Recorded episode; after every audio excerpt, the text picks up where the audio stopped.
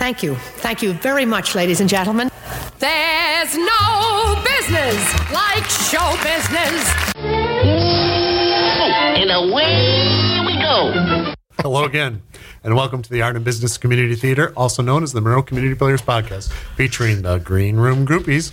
I'm your de facto host, David Warren. Looking around the green room, I see Oh, Robert Yeoman. Ron Roberts. the birthday boy, by the way. Oh. Happy birthday. and Brian Burchett Ross. And It's not his birthday. It, it is his birthday. Happy, And we're so pleased that he chose to spend it with us. happy um, birthday. Doing, oh, please, Brian. and immediately Carol turns off oh. the episode. Oh, along with her other Four people. yeah, 42. So once again, we're here. Um, I this is a little unusual, different type of episode because I actually gave the groupies a homework assignment um, since our last episode, and wanted to go out to listen to some branding and marketing podcast. Uh, and I, I know everybody did that. Um, uh, Ron even brought in some notes, and I know brought, uh, Bob and I uh, shared a ride into uh, the podcast today, and he told me his thoughts on some of them. and and Brian.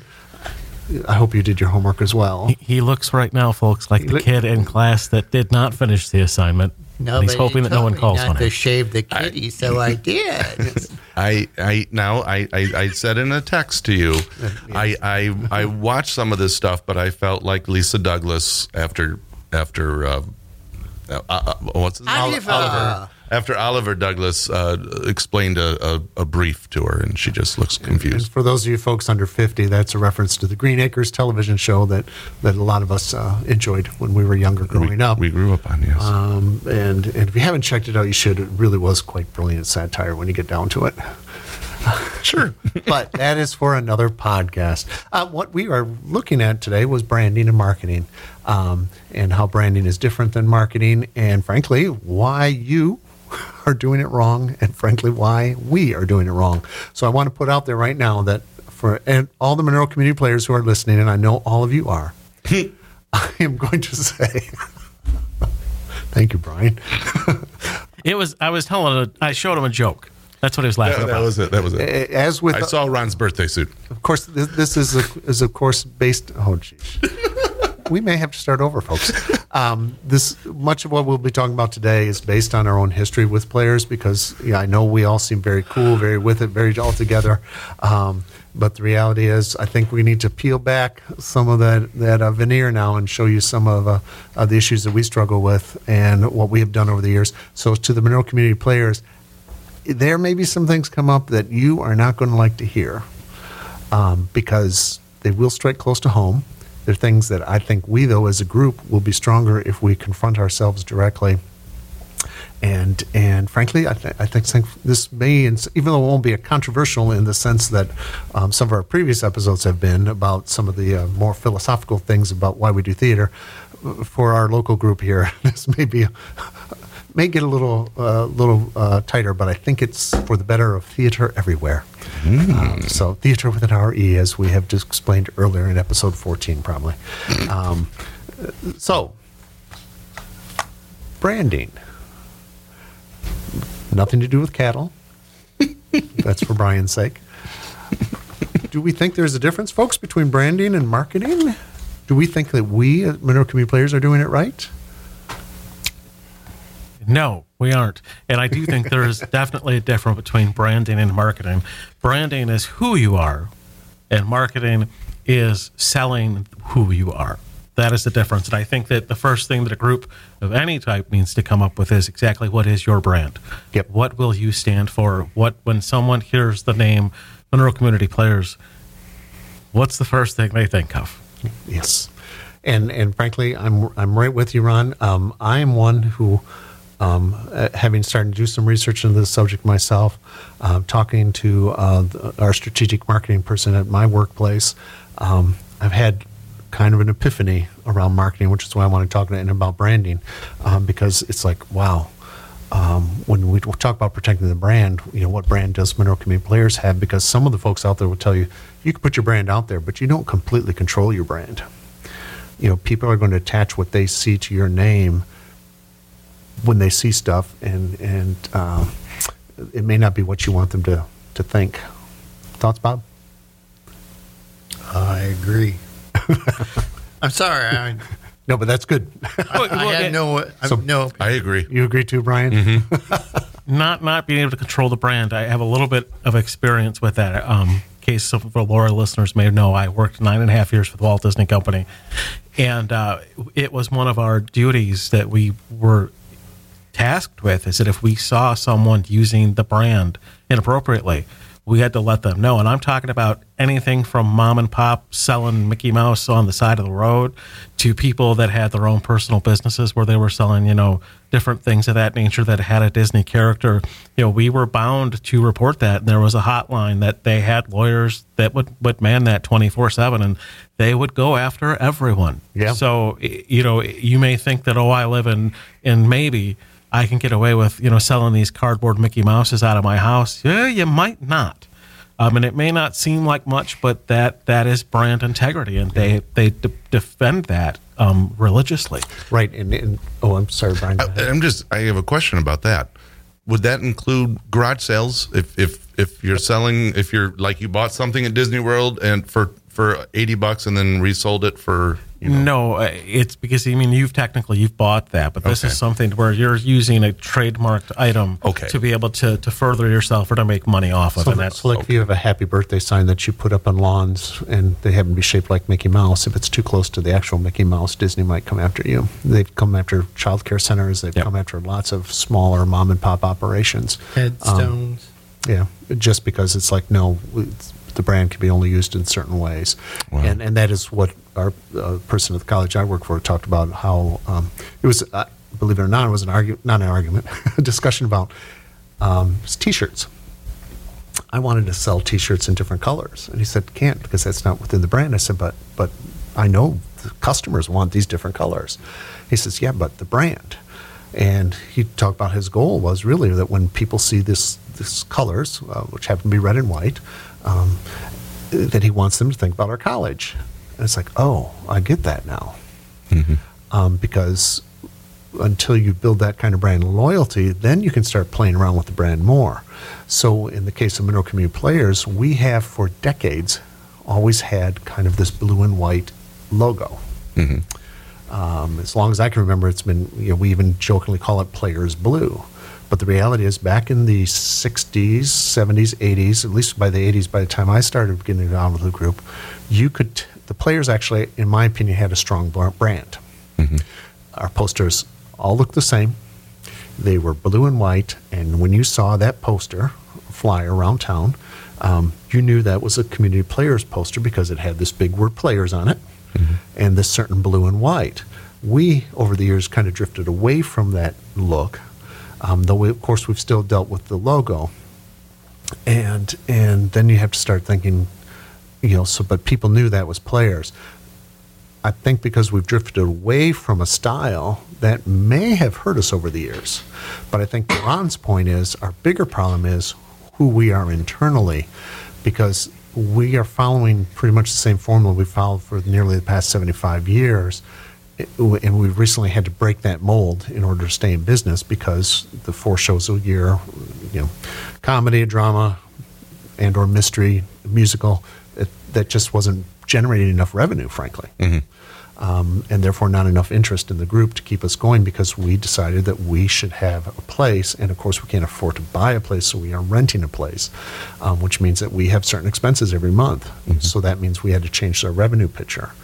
Um, but we i think i'm rambling now so so what we have done over the years is we have tweaked a little with our our so-called brand. Um, so it used to be the players logo was basically monroe community with the big word players um, it was uh, with this kind of swooping y uh, that was designed by chuck williams who unfortunately passed away at a young age and when I was came into the group, one of the first things I thought was, well, players doesn't really say anything. What what are players? Back in Well- the day, of course, it was theater group. Everybody knew that. But even today, if I say he's a player, uh, you're not thinking a theater group. And I think that was prevalent back in the day, and there's no getting around it. because a lot of marriages happened after the couple had been in a show together. Yes. Well, and then Bob, you'll remember, um, we then had some discussions because you know after I was told you know we aren't going to change it because it was done by Chuck, who was very well beloved in the group, um, still is. Um, they let emotions get in the way of was this really the best image to be putting forward? What did this work for us? But when I became president, a new board came in, and probably another ten years later said we need to promote community. And so the logo was tweaked, I believe, by Bob. Um, so now it was Monroe, very clearly it's Monroe Community Players with elements of the old logo. Um, so I think we're still honoring Chuck's memory. Um, but we, you know, so we still have that Swoop Y, but now it's just Monroe Community Players, but you see the word community in it. So here we are now, another 20 years or so later after that. And I think we are at a point too where, again, our situation has changed, everything's changed. You know, we should probably be sitting down and saying, who are we? What brand do we want to promote? Um, to Ron's point, and and maybe it means redoing everything, including the colors we use. Um, I was on a national board where we, ch- for years, that group had also happened to use red and blue as their colors they went to green. And the reason behind green was green symbolizes growth. Mm-hmm. You know, and maybe if we're talking about these days inclusivity and things like that, the issues that we've discussed here in, in this podcast, maybe we should have more of a rainbow color scheme. Maybe we should have something else. Um, you know, but even the colors that you pick may may say things about you as well. You know, what how do people feel when they say blue? And these are things that I think most theater groups we haven't really considered about. Um, but I would maintain that your most successful groups, um, I bet you they they they probably are spending a lot more time with their brand than most most of our groups are, which are smaller ones, and we tend to promote each show, but we don't spend so much time promoting the brand of organization. community players. Thoughts? I think we, we have a tendency take- to let the the uh, product speak, Yes. which is fine. But Well, the bottom line is, if you don't have the product to back any of it up, you, it you know you can brand and market all you want, but if they show up and the product Right. stinks, Ultimately, it's got to be about the product. Right. right? but I, I think a strong brand also brings more people in. I think if if there was more of an attachment to that that logo that we use or or the words that we use, I think you know that would automatically be like, all right, well, hey, players is doing a show. We can guarantee that we're going to sell 200 tickets just because of the name. Now, oh, hey, this is the name of the show they're doing, and these are the people that are in it. Oh my gosh, I have even more reasons to go see it. Yeah. Um, there did seem to be that sense of community. I mean, I've been involved in the group now for 30 years, and I remember um, when I was back in the day. We still consider him the new kid on the block. Isn't that crazy? um, but I, I remember, you know, you would you would see the season announcement, and it'd be like, "All right, we're gonna go. We know these are the dates we're gonna go," and then you'd find out, okay, well, I know this person, I know that person. Hey, let me get a hold of this guy. Hey, remember this guy we went to school with, or we knew we, this guy from work. He's in a show. We're gonna go see him. So you had multiple reasons to go. It wasn't just because I know Bob. I'm gonna go see Bob. It was, hey, this is a player's show. Yeah. and it mm-hmm. was that brand recognition. And you know we had no problem you know getting 200 250 people to come in to see a drama or see a comedy or a musical when we were at the rrca obviously times have changed. I understand that. But i do think that sense of community was there before. And i you know and i think the way that society has changed if you don't adapt to that you're going to get left behind Yeah. And, and I think it's especially for groups that are of a certain age. Like I said, we've been around almost 75 years, continuous operation. Uh, you know, 40 in this room, there's well over 200 years of experience. Hey, you're maybe- losing maybe- the audience in the room. Maybe not quite 200 years, but, um, but close. um, but but again, it, it's it's yeah, and we keep thinking people well people know who players are, and I would say no. Nowadays, people don't know who players are. We're just part of the background. Um, when Monroe, when you know Bill and Marie restarted the group back in '49, Monroe was a much smaller town, Mm-hmm. and nowadays it's not as small, and it's certainly much more connected to the sit- communities around it. Um, You know, it used to be when you lived in Monroe, that's everything you did was kind of from Monroe. It was more provincial feel, um, from what, and I, I can go back to remember that. Um, but now it, it's not really that small, and so so I think it's more important now for the group and I would say this is true in any community for the group to reassert your brand and say, here's why. Because that's the other thing. It's like, what problem are we solving for our patrons? Because it's like, why do they want to come to a show? And like I think Ron just alluded, you certainly have those reasons. Like, well, maybe you know somebody in it. Well, if that's the only way you're getting people to come to see a show, you're that's not a long-term solution. You need new audiences.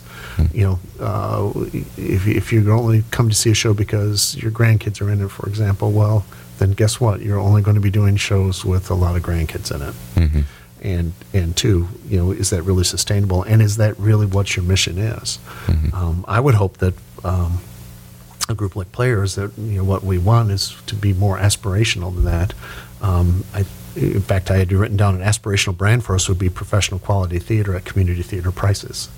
Yeah. You know, you kind of want to say that you're going to get a show that's going to be just as good as anything you see off Broadway in New York, but we're not going to charge you a hundred bucks to come see it. I mean, if you want to pay hundred dollars to come see us, We we, would love won't that. stop That you. would Yeah, be we won't stop you at all. Yeah, that'd be wonderful. No group in the world would, No. unless their ticket's two hundred dollars. but but again, the, you know, good luck to them if they're getting that much for a ticket. um, but but that's that's what I think is, is is so to your point. You know, you got to have the uh, you got to have the quality behind it, Absolutely. and and that's where I think a lot of our groups suffer is how do you maintain that quality of each show. So eh, this will probably be a shock to everybody, but I'm going to make a baseball reference here. Um, Major League Baseball, out of the four major sports, in my opinion, has right now a brand image, partly because the average age of a viewer or a, of an attendee of a baseball game is 54 and a half years old. Really? Yes. Yeah. That old. That is that is their audience right now. That's not old. Well, in, it is in, when, the, lo- in half this, the country is under fifty. in brand and marketing, yes, that is. That is what you're out of the demographics. But they have a they have a brand image issue. I know. And It I'm right there with you. It I'll- hurts, I know, Brian. I know. It hurts, It- but it- it it's a reality. Um, I don't and- like this episode so much. Because I'm in my very late fifties. Um, extremely late. So you could you could you could Babies do any day. Ron, please continue. okay, thank you. Sorry, Ron. You could compare us kind of to Major League Baseball as to whereas our brand right now is how do we grow that brand? How do we get younger, so to speak? Um, you know, so it, one thing that baseball is doing that a lot of the the old guard does not like is they're coming up with all these innovations of changing the rules and they're trying to get, get things pace of play and they want to increase offense and things of that nature because they think that that will get more younger people involved because society doesn't really want to sit around for three and a half hours to watch a game i don't mind it i know brian you don't mind it I love watching Right. baseball. but in today's world, nobody wants to spend three and a half hours to do that. So they have a brand image um, in comparison to the other major sports. And part of it is, and I don't want to get too far ahead into marketing, but it's how baseball handles their their players. Um, out of the four, Major League Baseball is probably the most conservative leaning sport um, they don't really have a major presence on um, social media as far as i mean baseball does the teams do. Actually some of the, the team sites are actually quite hilarious on twitter because they've they turn them they turn them loose and let them go. But uh, as far as players however there's not a lot of interaction on social media on twitter or on facebook on instagram. Whereas in the nfl especially in the nba the players were all over it and they engage with their fans that way. So they get a little bit of buy in there. Um, but I also think, and you know, this might be another subject again, is that baseball is also 95% white.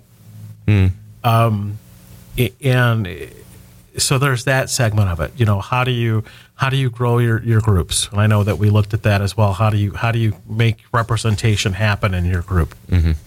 But back to the to the to the brand image. Uh, part of the issue that baseball has is kids just don't watch. Kids don't play it. It's not cool, you know. Where and and that also goes to social media. You know, you can only watch a guy hit a baseball, you know, once or twice, and okay, that's really cool. But you can watch some guy, you know, dunk a ball or make this phenomenal catch in football over and over and over again, and everybody's just blown away by it. Um, and now I've kind of just kind of ran off into left field here. But it, it becomes an issue of how do you you have this? Oh, I guess to full circle, they have this established brand. Baseball's been around for over 150 years. Major League Baseball, everybody knows what it is, right? Mm-hmm. And it's it's not going to go away. I, unless you know an act of God makes it happen.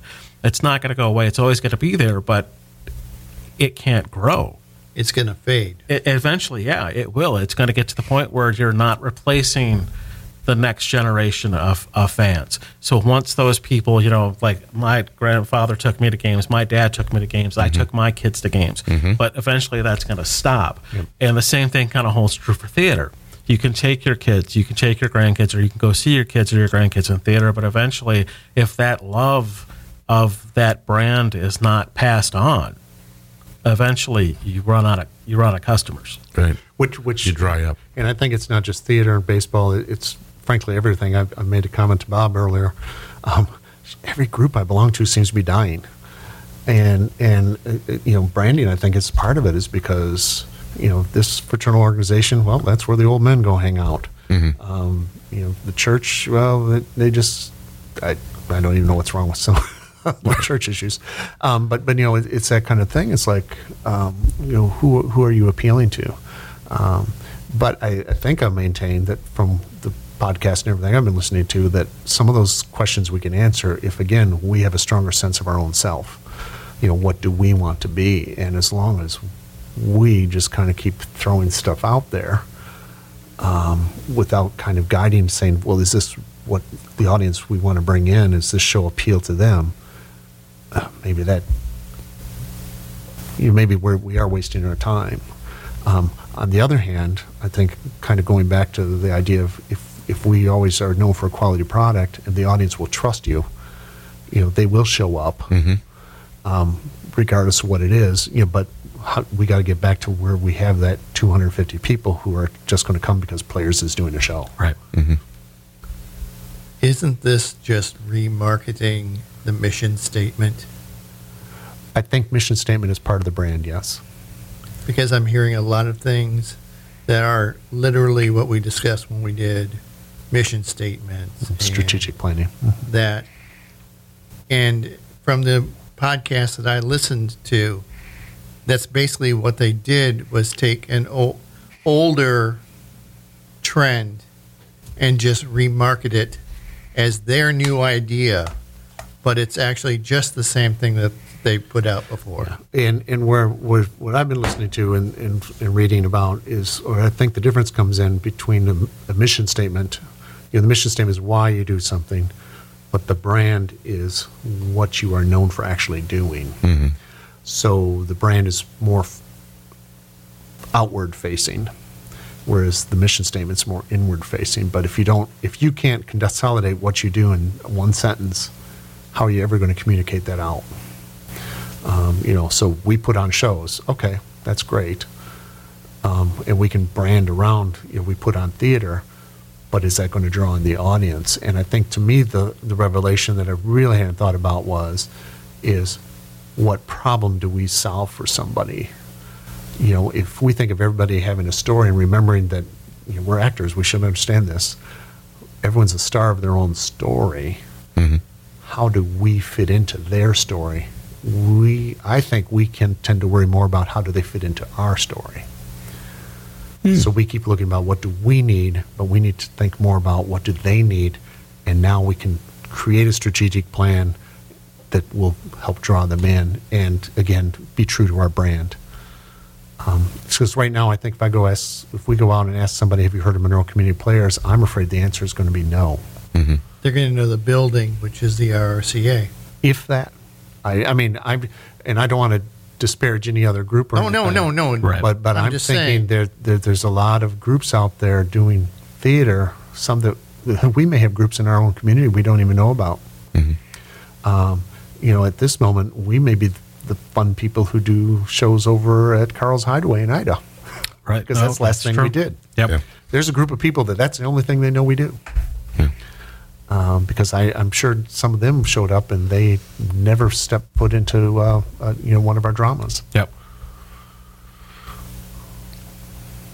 Okay. I'm just thinking, you know, But on the other end of that, or on on the flip side of that, the last two dramas that we did, Doubt and Twilight of the Golds, brought in audiences. we never had So, what's that? That, and some that we never had before. Right. And sponsorships, which we never and had sponsorships before. we had never had before. So, and and you're right. It all it all connects together with that. What what do they need? And maybe they need, maybe they want and or need more of that. Is something that's a little bit more up to date and a little bit more uh, that can touch them in some Something way that, reaches fits out their to them. story Right. or enhances their own Yes, story. Exactly. And arsenic and old lace and and all that just ain't doing it anymore. Well, and I agree with that, but on the other hand, I think there's still room for that too. Okay. But I think so. So if we were to broaden this out to other theater groups, you know, like say when I look out to other theater groups, I think when it, when I wanted to kind of do the side branding and marketing, you're doing it wrong. Is what I see is they basically do the same kind of shotgun approach. They they may be stronger in their brand. Um, for example, we use Croswell over in Adrian as a, an example. You know, you're going to see a good show. Mm-hmm. You know, it's you know, you know. Yes. you're Ninety going- nine on, point on, on the average. Um, you also know it's going to be a musical. Yep. Yeah, yeah. Yep. They don't do anything but musicals, do they? Every now and then, but it's it's rare. They do staged readings at uh, Farver's, the bar that's attached to the theater, and I want to say like skits, not full blown theater on the main stage. Noises off or anything like no, that. No, nothing like do. nothing like that. And they do. That'd be a great stage to do noises. Oh my off. gosh, I'm sure they did it years ago. Um, I think I saw noises off at the Croswell. Yeah. I don't think that'd be one of those that show. Um, Yeah, definitely. yes, Mhm. um, but that but lately, but f they seem to have moved almost exclusively to um, musicals these days. Yeah, boy. Um, but groups like the Toledo Rep or um, Downriver Actors Guild, Southgate, Warren, you know, they are they operate more like we do. It's like a mixed bag of different type of shows, Mhm. which I'm not saying is is bad, Mhm. but I'm just saying is that when we think about who do we want to come to these shows, so in our case, we we're looking to build a brand of saying you're going to see a good show, but then you got to market each individual show as well. And then I think where things also get into a problem is we need our brand message not to just say you're going to see a good show. We also need a brand message that says you want to be part of us. Mm. Because like any other volunteer group, we depend on people coming in. Mhm. That one's a little easier to I think to speak to because we say, how do we speak to your story? You might be able to be the star of a show. You might And they will think they are the star. social social card of you know we we keep the drama on stage. Well, I can't. I can't. Well, some I people kid. some people like the, the other drama too.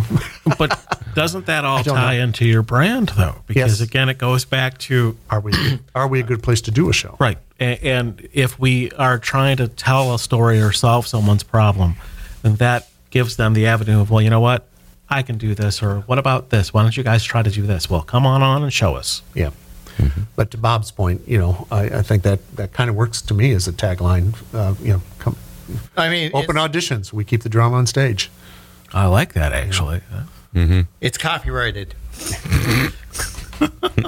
Let it be known on this date, September 12th, at 3.44 p.m., Robert Yeoman takes ownership of that line. And I want to be paid in Trix Rabbit's food.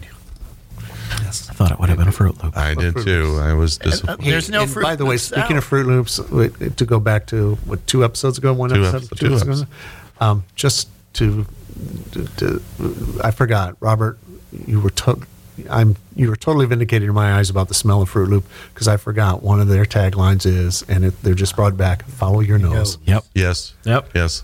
Yep, it was about the smell. Bob Yeah. was Bob once again. Bob was right. Yep. Let it be known on September 12th at 3:45 p.m. that Dave has told Bob he is right. Won't happen again. Well, not in Well, this century. an- another, another another ten years. maybe, if we're both still around. there you go. There's the road. So, so I think that, but that that does become a. Uh, I don't know where I was going, so never mind. Well, it could also be for our group.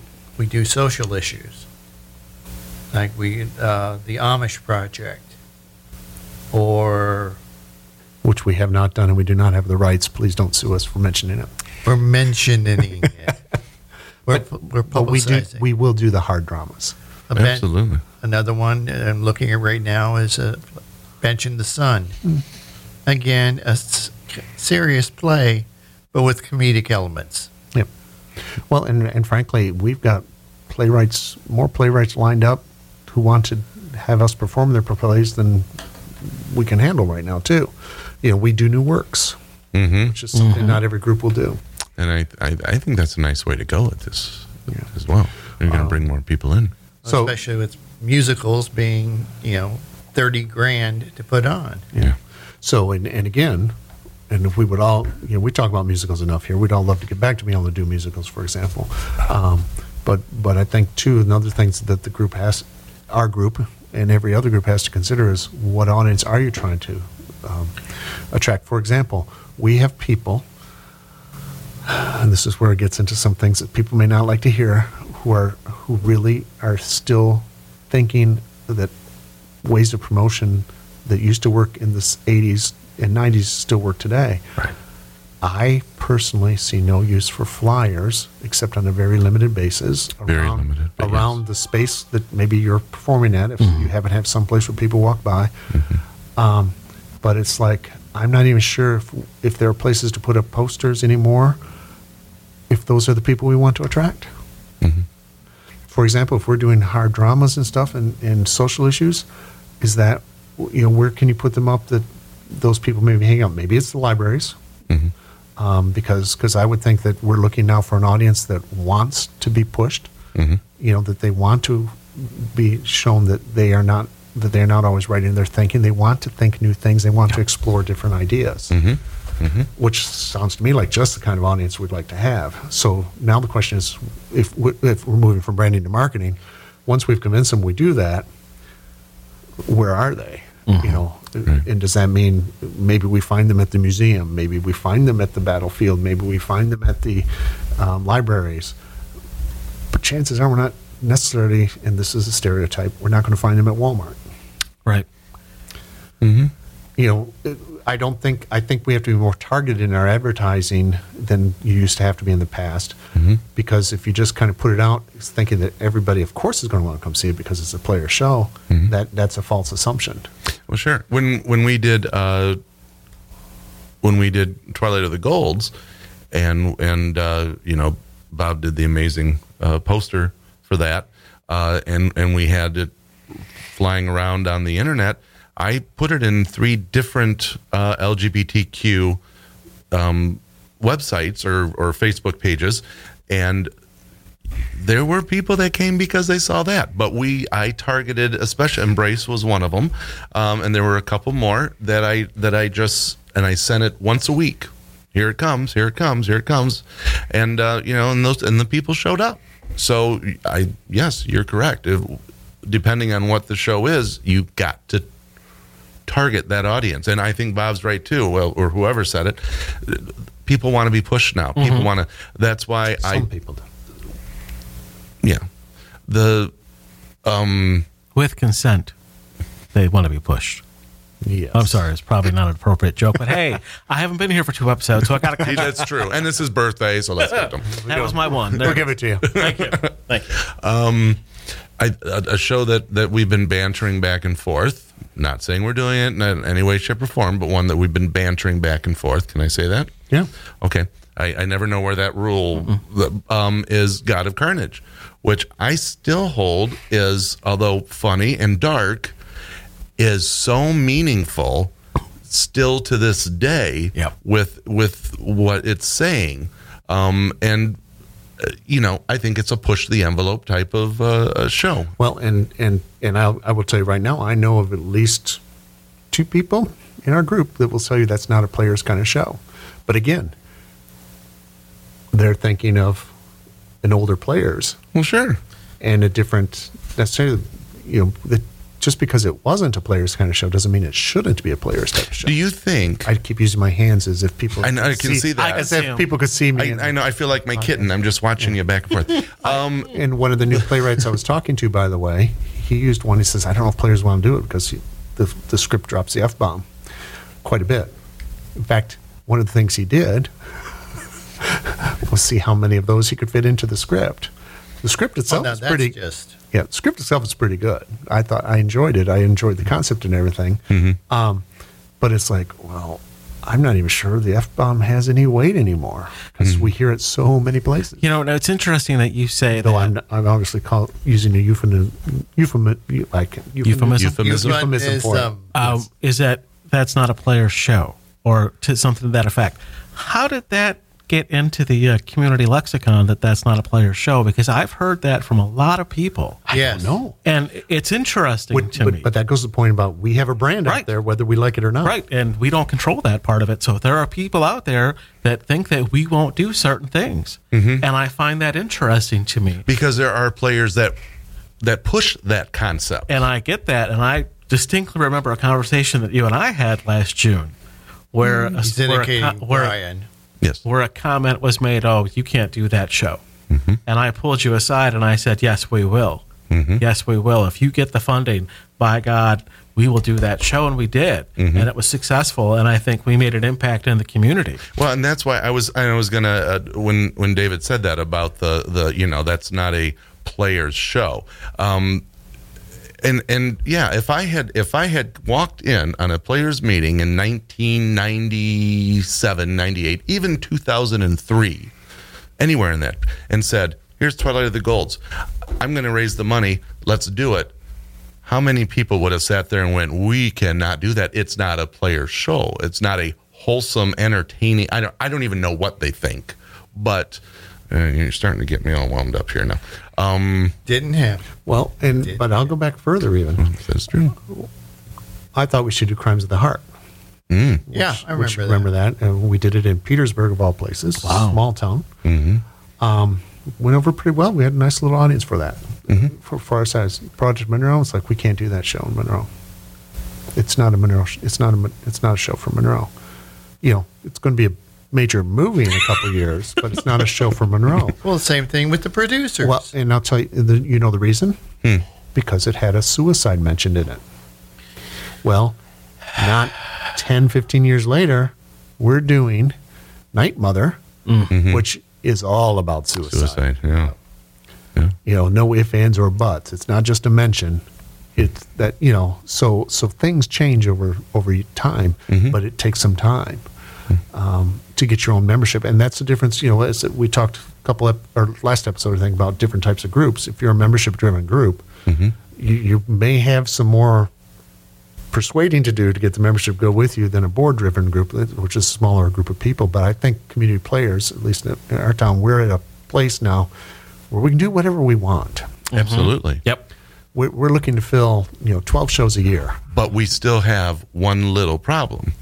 We've still got those that are living in 1950, 60, 70, and 80 who still refuse to believe that we can do anything that isn't King and I, and sorry, Annie and Oklahoma.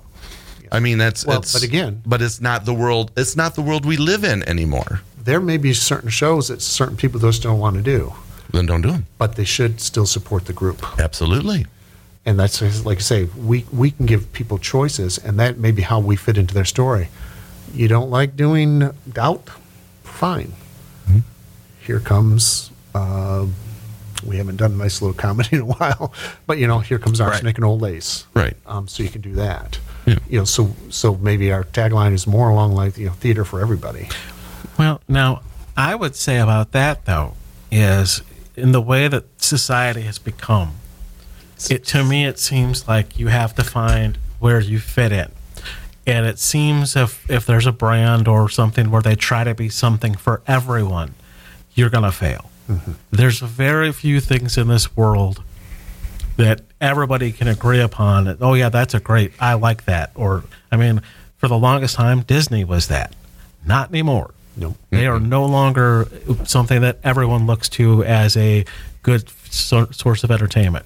Until they bring back the people mover. well, there you go. And that's exactly what I was Disneyland. talking about. Um, I thought you were talking about twerking She-Hulk, but that's okay. well, eh, She Hulk's always She Hulk. so I, Cartoon is a cartoon is a cartoon. on the offside of that, I think if you find your niche and you do something well, that's what you shoot for. I'll use, and this thought I thought to this this in my head the other just a few minutes ago. How is it that like RC Cola and these places can still operate in a world of Coke and Pepsi? I don't know. I don't either. Tough. right? But they do.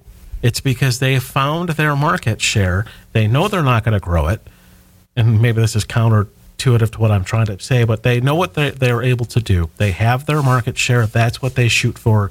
They don't try to ruffle. No, yeah, I'm going to stop right now. But I guess my point is find what you do well. Say it's dramas. Say we do heavy dramas or we do comedies well. That's what art we focus on. And I know the musicals are what everybody loves and everybody gets excited about, but you know what? Hmm. Maybe we just don't do them. Mm-hmm. Because from, you know, and I've said this, I've told you guys this, and you've all seen it when you've gone to AACTFest. From a talent level, we are right there with everybody else in this state. Mm-hmm. We have the talent, we mm-hmm. have the ability to do it, we do things well. And it, instead of, you know, trying to be well rounded, and do a little bit of this, a little bit of that. We focus on the dramas, the comedies, you know, the farces, the satires, and that's what we do. Mm-hmm. And and then that's our brand. Yeah. And mm-hmm. frankly, me personally, I could live in a group like that. Me too. You um, know, Well, also in that group, also you could put in musical reviews, which you get from MTI and STEP, which are less money significantly. Right. Mm-hmm. So the people that want to be in a musical can still be in one. Not saying, you know, it's an alternative than Well, and again- musical. I think you got to go back to look. Is someone else in the is someone else filling that need Yep. in the community? Oh yeah, So, for example, the River Raisin Center for the Arts is just cast Spamalot. Okay, they're they're doing it. Bedford is doing Godspell. Yeah, Bedford Schools is doing Matilda. yeah. Okay. but no one else is doing um, something like Blithe Spirit in, in the county. Um, which, of course, though it's an old show, when you get down to it, it's a very dark show. Oh yes, It is a very dark show. You know, you can't have a show with ghosts without having why they're Ghost. um, but, Although but still a very funny show. They never explained Casper. they did in the movie. It was kind of. gruesome. I think was that's why dark. it failed. It was kind of gruesome. Yeah. but anyway, uh, but the so so yeah, so maybe that's thing. And I had this idea because when I, uh, we talk about doing some of the readers theater stuff, for example, um, which uh, which my thinking was like, well, we do a month of you know our big show, the heavy drama or whatever, and then we do a quick readers theater, then we do another comedy, you know, do Sure. a, an alternating kind of thing. Is maybe we as a group should stop thinking of ourselves as players one giant, one homo- homogenous group, but start saying, okay, here's the Readers Theater Guild Yep. of the Monroe Community Players. Here's the Drama Guild of the Monroe Community Players. Here's the Comedy Guild. And it's like, okay, Comedy Guild, it's your turn to do a show. What are you doing? Mm-hmm. You know, because it's similar to what, frankly, churches do, the big churches do do.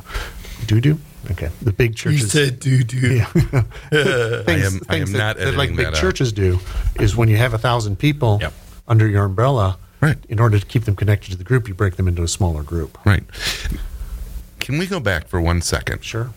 Because something you said a few minutes ago, I, I've been sitting and stewing on this. We're good. Yeah, we're good. Three fifty nine. Yeah, I know. I know. I just. Okay. Sorry, folks. We're looking at a broken clock. yes. Aren't we all? Um, when you say you said earlier that that that um, if they don't want to do, you know, if your group doesn't want to do the drama, if your group doesn't want to do Twilight of the Golds or Doubt, then don't. You've got something else coming up. I call shenanigans on that, Mister Shenanigans. Okay.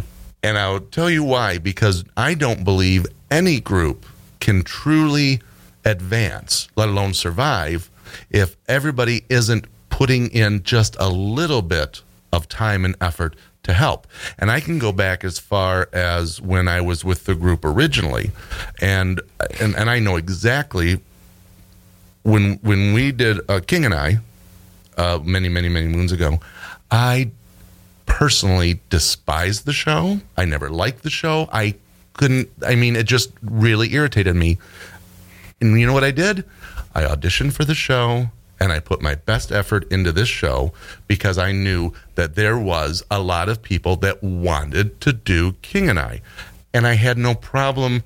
I mean, I, okay, yeah, I probably was backstage complaining and grossing, uh, but uh, but the bottom line was, I still did it. I still supported. Uh, and had I not auditioned, I know I would have been because you know I'm great with set construction. I would have I would have helped with set. I would have done. Bob's just trying to hold that in, um, because you can't. A group cannot survive by saying I don't want to do that, so I'm walking away from this one unless of course you're burned out. I mean, I know there's levels and, and stuff as well. You know, if you've been do if you've done every show for the last four years in some way, shape, or form, you want to take a break, you take a break. Or just buy a ticket. Okay, that's where I was going to get. Yeah. Or buy a What, what do you call support? Because I'm going to tell you right now. I should say tell you right now. There are a lot of shows that I've supported only because I bought a ticket. Usually because I wasn't cast or something, some ridiculous reason. Terrible mistake.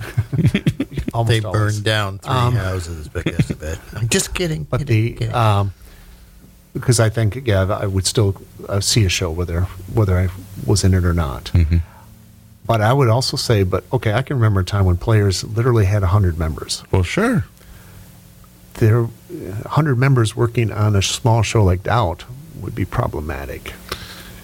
But if they all showed up, then I'm then I'm happy with them. Um, so that's that's where I was getting to the point of maybe breaking into smaller groups. Um, but when you already have a small group, that- that's where we are currently. Yeah. I'm just saying, if you're if you are out there and you're a small group, this might not work. Yes. for you. So, so I think your point is well taken. You know, I, I hear you. I understand that. And I, I did not, I, and I apologize, sir. I did not mean to use the word shenanigans. so harshly. I think that's a fabulous word. You use the S word in my presence. I dare not. That's a that's a strong accusation strong there, is, Mr. is Burchett Dave Ross. direct? Is Dave directing anything? Because I just think I just ruined any chance at this point. Nobody was going to buy a ticket. Yeah, I was Forget gonna- that. I was going to buy a ticket to your next show, but I. Uh, but, but you brought up like burnout and stuff. Then see, I think under your, I'll call shenanigans on you, but under your on your concept, burnout's not allowed That's true. Yeah. because they got to help support every show. So I say, as long as supporting the show means at least buying Buying a a ticket. ticket. Okay, so so we're just partially shenaniganing it. Okay, Okay. I'll go there. It's semantics. That's really Oh, what it you comes should down see the to. look he just gave me, folks. I Horrible. tell you, Horrible. but no, I, Just but I, but I- shocked. Episode thirty-three. We're all going. Yeah. It, so I, I think Going down.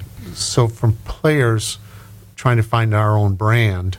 Um, I, I think it is going to be tough, but I think it's a conversation we have to have, and it's, frankly, it's a conversation I think I'm going to encourage everybody out there from other groups that may be listening. I think if you haven't had it, start to have that conversation, especially if you're looking at dwindling audiences, you're looking at dwindling support, which I believe, thanks to COVID, I know everything gets blamed on COVID, but the reality is that was a huge It was a hit. hiccup for the world. You know, it was it was. If I go to the Marvel universe, it was our blip It was our blip. um, because all of a sudden nobody was doing anything, and it's like, oh, you know, shows do take up a lot of time. I, I'm kind of like seeing my family in the evenings, Sleeping. sleeping at night, I just love. waking up refreshed in the morning, I know. But not, I, not having to remember someone else's lines. I will tell you, uh, any group out there, whether it's whatever it is you do, you you have to to advance into the 21st century. yes. Um, digital, social media, all of that is the way to go. Yes. Um, if you don't jump on that bandwagon, you're going to get left Can I behind. can I can I call shenanigans on that? oh, yeah, go ahead. not Ooh. necessarily shenanigans on it. I've had a 180 about our website and about any website. Um, website, I used to think the problem with the website today is that it's static. You know, it's not where you put changing information. That's what you put Facebook and stuff. I, I'm going to. I, I think I'm rethinking that. website needs to be driving your traffic. And as as we've talked in players, you know, that's where all our ticket sales are going through now. You know, you're buying your tickets on the web, maybe at the door, but you're buying it on the web, which is which is something I think virtually every group is doing. If you're still, unless you're looking just for the grandmas and the grandpas, um, you know, you're trying to reach a wider audience. You're doing it on the website. So the website now is really your main digital piece of marketing. Facebook, Instagram. This is an interesting concept. Dan. Facebook, Instagram, all those others. The only people you get on those are your loyal supporters anyway, because they have to actively choose to follow you. Oh. So the people you're talking to on Facebook, Instagram, all that are yours already already your supporters. So what the the person I was listening to in this particular case uh, was saying is build your community with them, keep them involved, get you know that's how you kind of make them feel part of the part of the the group. Um, but it's that website is where you kind of need to be always a looking a little fresh and a little updated, and, and things are happening there. And frankly, some of our website design, and I've, I've done the website design, Bob's done it too. Um, I think, folks, I look at a lot of your websites, I look at ours, and it's like, ah, we're not doing it right. Um, it's the kind of thing we do. We all do a pretty good job of putting our logo on there somewhere. So when you get to that website, you know it's a Monroe Community Players website. But the next thing a person should see is, what do you think? If I listen to these branding and marketing people, How to order tickets. bingo. Anytime that you're on the web, you should take no more than two clicks Yep. before you make a sale. Yep. So it's so, and we l- read left to right. So left side is little logo Monroe Community Players. They know they're the right spot. When they turn left, On sale buy now. here. Show tickets now. Hmm. Buy your tickets here. Click, and it takes it to them. They, because they're likely already looking for you. Right. They don't need to read everything else below there. However, what you want the other stuff below there for is for the people who are saying, "Gosh, I wonder if there is a production of You're a Good Man, Charlie Brown this week somewhere," and they're doing some search there, or what is the local theater group? Um, so, so, but you you want that ticket thing much more prominently displayed, and that's something that I haven't gotten to, but I, I want to make sure our ticket right now auditions are I've been, I've been following the policy of well what's the next thing coming up? The next thing coming up is auditions. Auditions are great but I want them to buy tickets for a show that that's coming up too. They need to see that ticket order. Um, so it's almost like you want the audition information and then we maybe want to tease them with you know which we do have how to audition on there for example. Um, but maybe we want to say here are the five top tips for auditioning. Click here to fill out the form and come to our next set of auditions I also think maybe focusing on just the next show is a mistake. Mm-hmm. I think it should, the attention should go to what are you betting the most money on? So to me, that's Charlie Brown. In our case, which I'm saying, not saying that we're doing because we get into legal trouble, but put our money, the group's money and effort and energy into what we think is going to make the most money for the effort. We found it worked out with, for MCP, it worked out very well with the dinner theater, murder mystery. You can't do them because we want to keep them.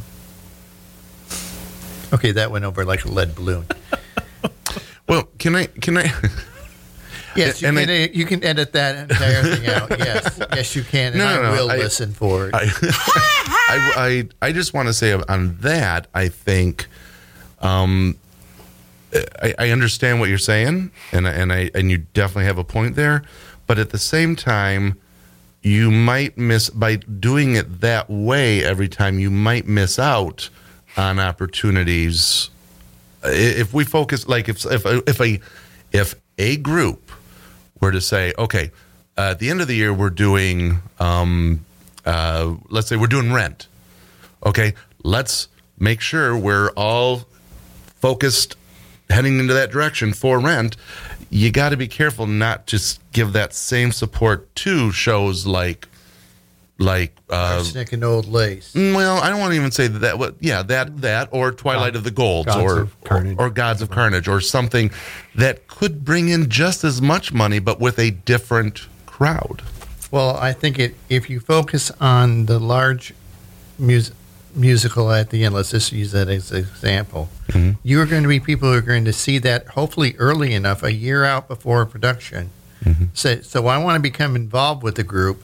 So I'll come to meetings, get my face known, so I can get my kid or myself as a lead. But they'll know their I- face. I, I have to politely disagree. I, I don't think anybody who's interested in being a lead in a musical is has one bit is looking one one bit at, at, at doing a drama. I th- I personally think it's two different personality types. Ourselves inc- excluded. Well, But but, but no, I I, mean see, I- because I, like to do dramas. I like to do musical. I mean, But if I you think were we're a the same brand new of thing. person and you wanted to be Charlie Brown, they want to be Charlie Brown. They're just going to show up to be Charlie Brown, and then they're going to leave. in Rent. It's a new version, Brian. Sorry. Yeah, we'll, we'll talk about that next episode. there you go. um, but but but Interesting. Yeah, I because I think that's one of the things when we talk about how how are we branding ourselves and, and saying what what do they get out of us because you know how do we fit into their story? I I don't think people think that long term anymore in terms of okay, I'm I need to build myself with the group. I need to build my capital with the group. I I, did- I think that's a skill that's lost It's instant gratification. Everything is instant gratification. so many gratification. people these days it's like okay obviously i am um, charlie brown I'm so i don't know TikTok. why they would not recognize that at auditions and cast me even though i've never stepped foot on stage in my life. And i get Oh, horrible there's- horrible stage fright whenever i have to have a public speaking in front of somebody. And the cat left. Good grief. yeah. But no i mean i, I i'm with brian. I, I think there's so much instant gratification in this world that um, prove me wrong people um, pe- people aren't really about building. And that's the other thing. It's it's it's when i think the message i heard on a lot of this branding stuff was it, it no one is asking what can i do for your group? Mm-hmm. What can you do? it's for what me? can that group do for me? Yep. Mm-hmm. Oh, and you know that's heck that's not a new idea. Jfk was trying to uh, get that across back in the you know back Yeah, it- in the and- early 60s Before I I, was born. I think that, that I wasn't even a glint in the eye. Anyways, um, Happy birthday. Thank you. Uh, but I think that also ties into that belief that some people have in some groups and some in ours that we need to reach out to lapsed members and say, "Come back." And I They don't think for a so. reason. Exactly. They left for Yeah. a reason. right. And I, to me, it, it's not you know, oh, how can we win you back? No, here's what we're going to do. Whether you're interested, you know, you have to be. We would welcome you back. Well, right. No one's Right. no one's dissing you. right. right But Well, this is it. It, it's kind of like with our mailing list. I used to get Yeah. upset every time I saw oh, someone someone pulled out of our mailing list, and then the obvious was you know, brought up to me in one of these other podcasts. You don't care about people who who uh, un, unsubscribed to your mailing list. You weren't selling them a ticket anyway. yeah. Yep. Yep. The reality is they unsubscribed for a reason. It's the the other That's 400 people problem. who are sticking with the emails Yep. and stop being afraid to email to them. You know, we're getting a little into marketing here, not so much branding, because if they'll unsubscribe themselves, Yep. so Don't make more mo- work for yourself. right. If if they if they go away, fine, they're gone. They made a decision, let them go. And I think that's something that we tend to do, and I imagine it happens in every other group too. Prove me wrong, folks. We focus so much sometimes on who we disappointed that we aren't looking at the 20 or 30 other people that we pleased. Yep. Um, Ron knows this from working with the Walt Disney Company, but they don't even care about you if you, um, you know, when they do their customer surveys, if you rated them low, four or five out of thing, they don't care. Yep. They want to know how can they build on the ones that rated you one or two. How can you make that experience even better? Because those are the people they want. Well, mm-hmm. and it goes to a, a not not necessarily That's a why they have a cult following today. but there's a, a managerial style where you tend to we always try to look at our the weakest employees and that's who we should focus on now there's the other strategy is you look at your strongest people and you continue to work with them and work on their strengths don't try to bring up the lower half Right. you work at the top half and you continue to solidify that and i think that that's to that to that point you look at the people who are already pleased and happy with you Yep. keep them happy keep them happy. Yep. Ple- please those those folks because they're the ones who are going to go out and sing your praises. And you know you want to create raving fanatics, um, as I think Tom Peters uh, one of the business gurus would say, create raving fanatics. Maybe it's Ken Blanchard. I don't know. Those are real names. You can go look them up. They're still active. Um, but yeah, if you can, you could, and, and frankly, it's something the Walt Disney Company has done. Um, you know, I say cult following. Heck, they're their own religion. Yes, they are. There are people out there in California right now at a conference that's all about Disney. It's a giant advertisement for Disney, and they're loving it. They're drinking the Kool Aid. They've drank it. or the flavor aid, whichever the case. Or the Seventy-five dollars for a churro. See, Bob needs to go to a football game. yes, he And he'll understand that Disney prices are actually quite reasonable. They are. they are. Seven dollars for a hot dog. Here you How go. much did you want for a bowl of Trix? And I'll tell you, it's not even a good hot dog. No, it's not. And you know, Oh, the hot dog was so good. Yeah. That's the difference, though. Well, but by the time we actually got the hot dog, it could have been a piece of calf meat. I don't know. Anyways, no. Don't sue. Please For don't more on that, go to my blog. Grumpy old men at Walt Disney World at wtwar.com. We really should do that. Because, my God, when I see the people that do do the Disney ones, it's like, seriously? Right, and but wouldn't it be great to have at the beginning of the year the Monroe Community Players Fest? And here's all the There stuff that you we're going go. to do, Yeah. or maybe might do. Here's a or vanilla possibly cupcake. we'll do someday. We're going to put a dot of chocolate buy, on the top buy of it. some of our cupcakes for ten dollars. That right. that should be our goal. How, how can we have that? Fanfare starts, and here comes Brian That's Burchett Ross to announce what we- he's going to be doing this next season. Another thing we I haven't actually, yeah, I'm kind of digging that idea now that I think about it. is MCP Fest. merchandise. By that I mean popcorn, candy bars, that sort of thing. Because with the movies, 90% of their profit is all the merchandise and food. Yep. So maybe since we have our own space, we should look into a We cer- counter. I agree, but there aren't enough cupcakes in the world. when, when you look at our amount, amount that we have to raise, it certainly should be part of our, our strategy, though. And 50 bucks is 50 bucks. yeah, exactly. For a cupcake? What For something that you can unwrinkle Snickers. slowly Quietly. while Prospero. I'm thinking marshmallows and Twinkies, and, we, and we unwrap them. There you go. Uh, the uh, Savannah Bananas Yes. baseball team. Yes. Um, they they are making inroads in uh, minor league baseball uh, because and Ron's just should be so pleased that I just know Well, he's something grinning. He got excited as Oh, soon as you I- said yeah. it. He I mean, I- they have the done things home. that I think we should try too.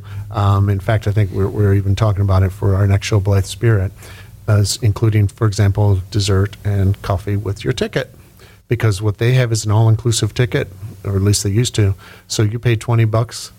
Took care of your parking, took care of your. You got some concessions and entertainment in the in the stands. Boom, and you had a great night out of baseball. Baseball was secondary. Um, I don't think we go that far because we do want them to see the play. um, but but you know, are there things that we can do to add value to the ticket that are relatively inexpensive for us? I'm not a fan of popcorn during a play because unlike Fact. the movies, we can't turn the volume up. But but there are I think there are things that we could include in the ticket to make it more of a value proposition that won't cost us a lot of money but might bring a few more people in. I mean, imagine you're doing a show where you have to have a, a crowd on stage. For $25, you can be an act two. Yep. I mean, you know, think about Yeah. how cool that would be. Well, look at You know? we. Did, I did that. My husband and I did that with um, We uh, witness for the prosecution. Yeah, We spent we spent an We're extra thirty bucks, and guess what? We're on the jury. We're in the middle of the show. Oh, that's how they do it. Yeah, you got to pay.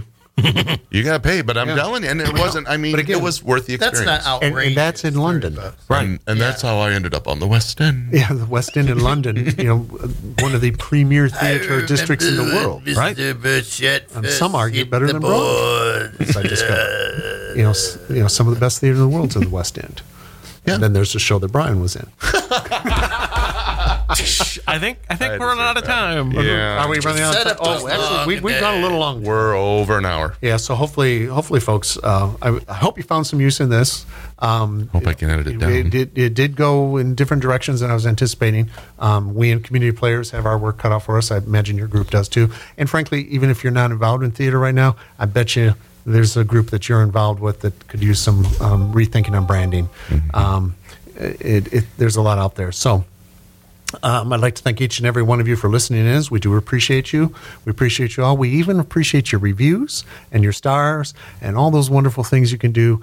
Hey, if you like this webcast or webcast, what do we call it? Podcast. If you like this podcast, tell one other person. And, and share us with them. Um, that would really help us out a lot. Um, and we are, of course, on Spotify, Apple Podcasts, wherever you listen to us. Just just help spread the word. Um, check out Monroe Community Players on our Facebook pages and our website, monroecommunityplayers.org.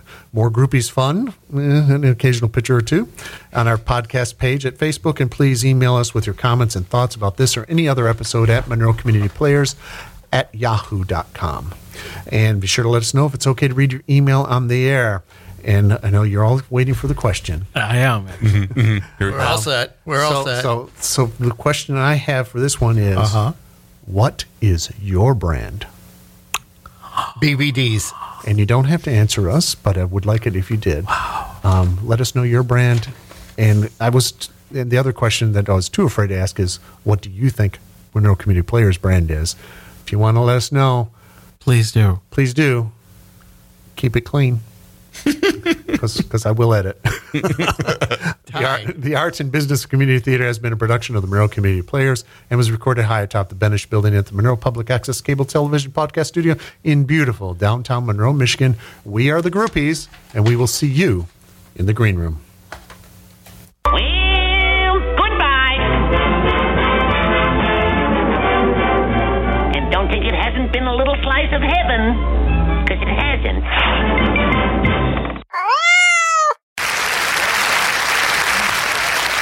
Thank you. Thank you very much, ladies and gentlemen.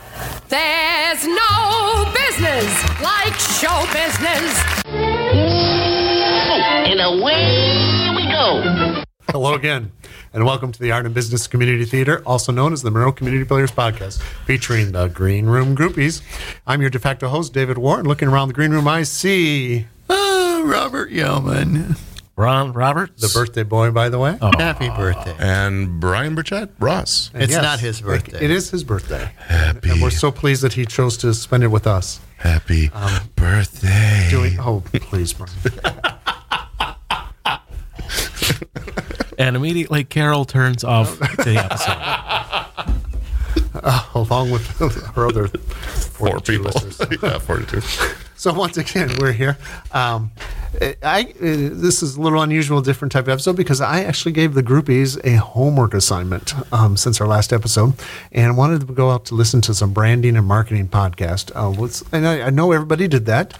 Um, uh, Ron even brought in some notes, and I know uh, Bob and I uh, shared a ride into uh, the podcast today, and he told me his thoughts on some of them. and and Brian.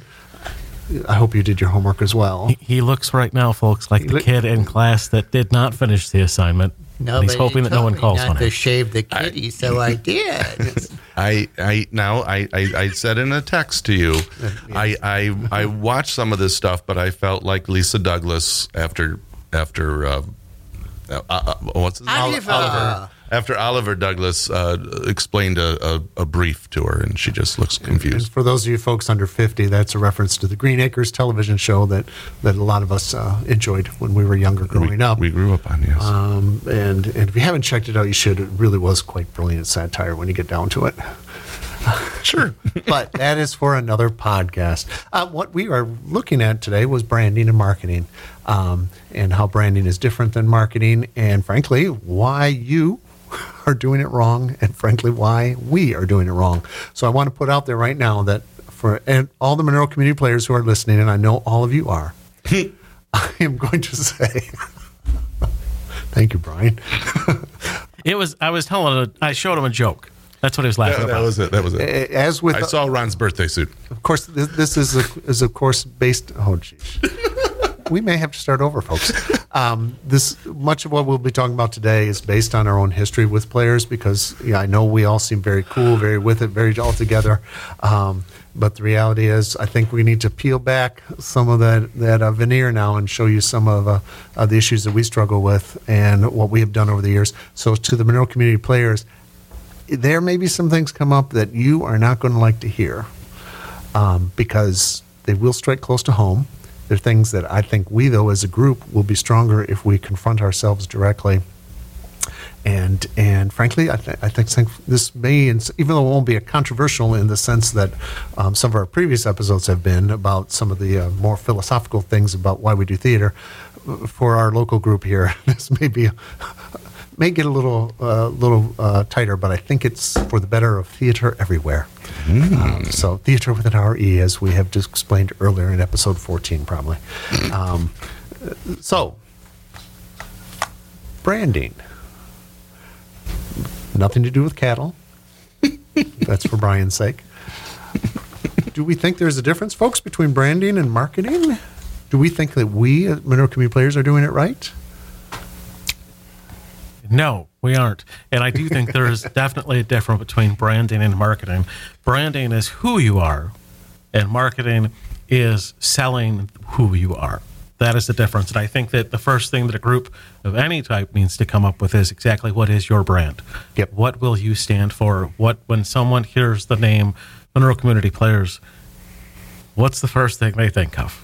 Yes, and and frankly, I'm I'm right with you, Ron. Um, I am one who, um, uh, having started to do some research into this subject myself, uh, talking to uh, our strategic marketing person at my workplace, um, I've had kind of an epiphany around marketing, which is why I want to talk to about branding, um, because it's like wow. Um, when we talk about protecting the brand, you know, what brand does Monroe Community Players have? Because some of the folks out there will tell you, you can put your brand out there, but you don't completely control your brand you know people are going to attach what they see to your name when they see stuff and and um, it may not be what you want them to to think thoughts bob I agree.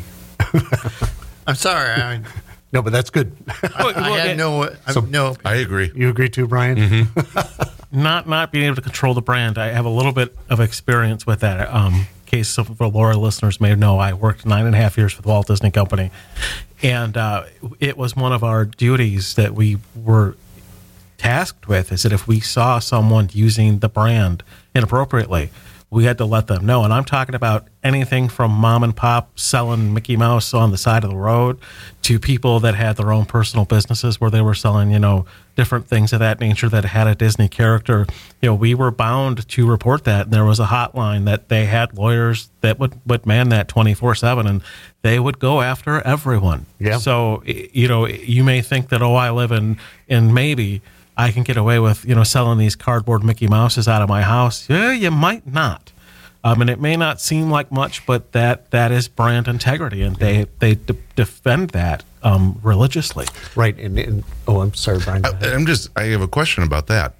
Would that include garage sales? If if if you're selling, if you're like you bought something at Disney World and for for eighty bucks and then resold it for you know, No, uh, it's because I mean you've technically you've bought that, but this Okay. is something where you're using a trademarked item Okay. to be able to to further yourself or to make money off of, so, and that's so like if you have a happy birthday sign that you put up on lawns and they happen to be shaped like Mickey Mouse, if it's too close to the actual Mickey Mouse, Disney might come after you. They've come after child care centers. They've Yep. come after lots of smaller mom and pop operations. Headstones. Yeah, just because it's like no, it's, the brand can be only used in certain ways, and and that is what our uh, person at the college I work for talked about how um, it was. Uh, believe it or not, it was an argument, not an argument, a discussion about um, t-shirts. I wanted to sell T-shirts in different colors, and he said can't because that's not within the brand. I said, but but I know the customers want these different colors. He says, yeah, but the brand. And he talked about his goal was really that when people see this this colors, uh, which happen to be red and white, um, that he wants them to think about our college. And it's like, oh, I get that now, um, because until you build that kind of brand loyalty, then you can start playing around with the brand more. So, in the case of Monroe Community Players, we have for decades always had kind of this blue and white logo.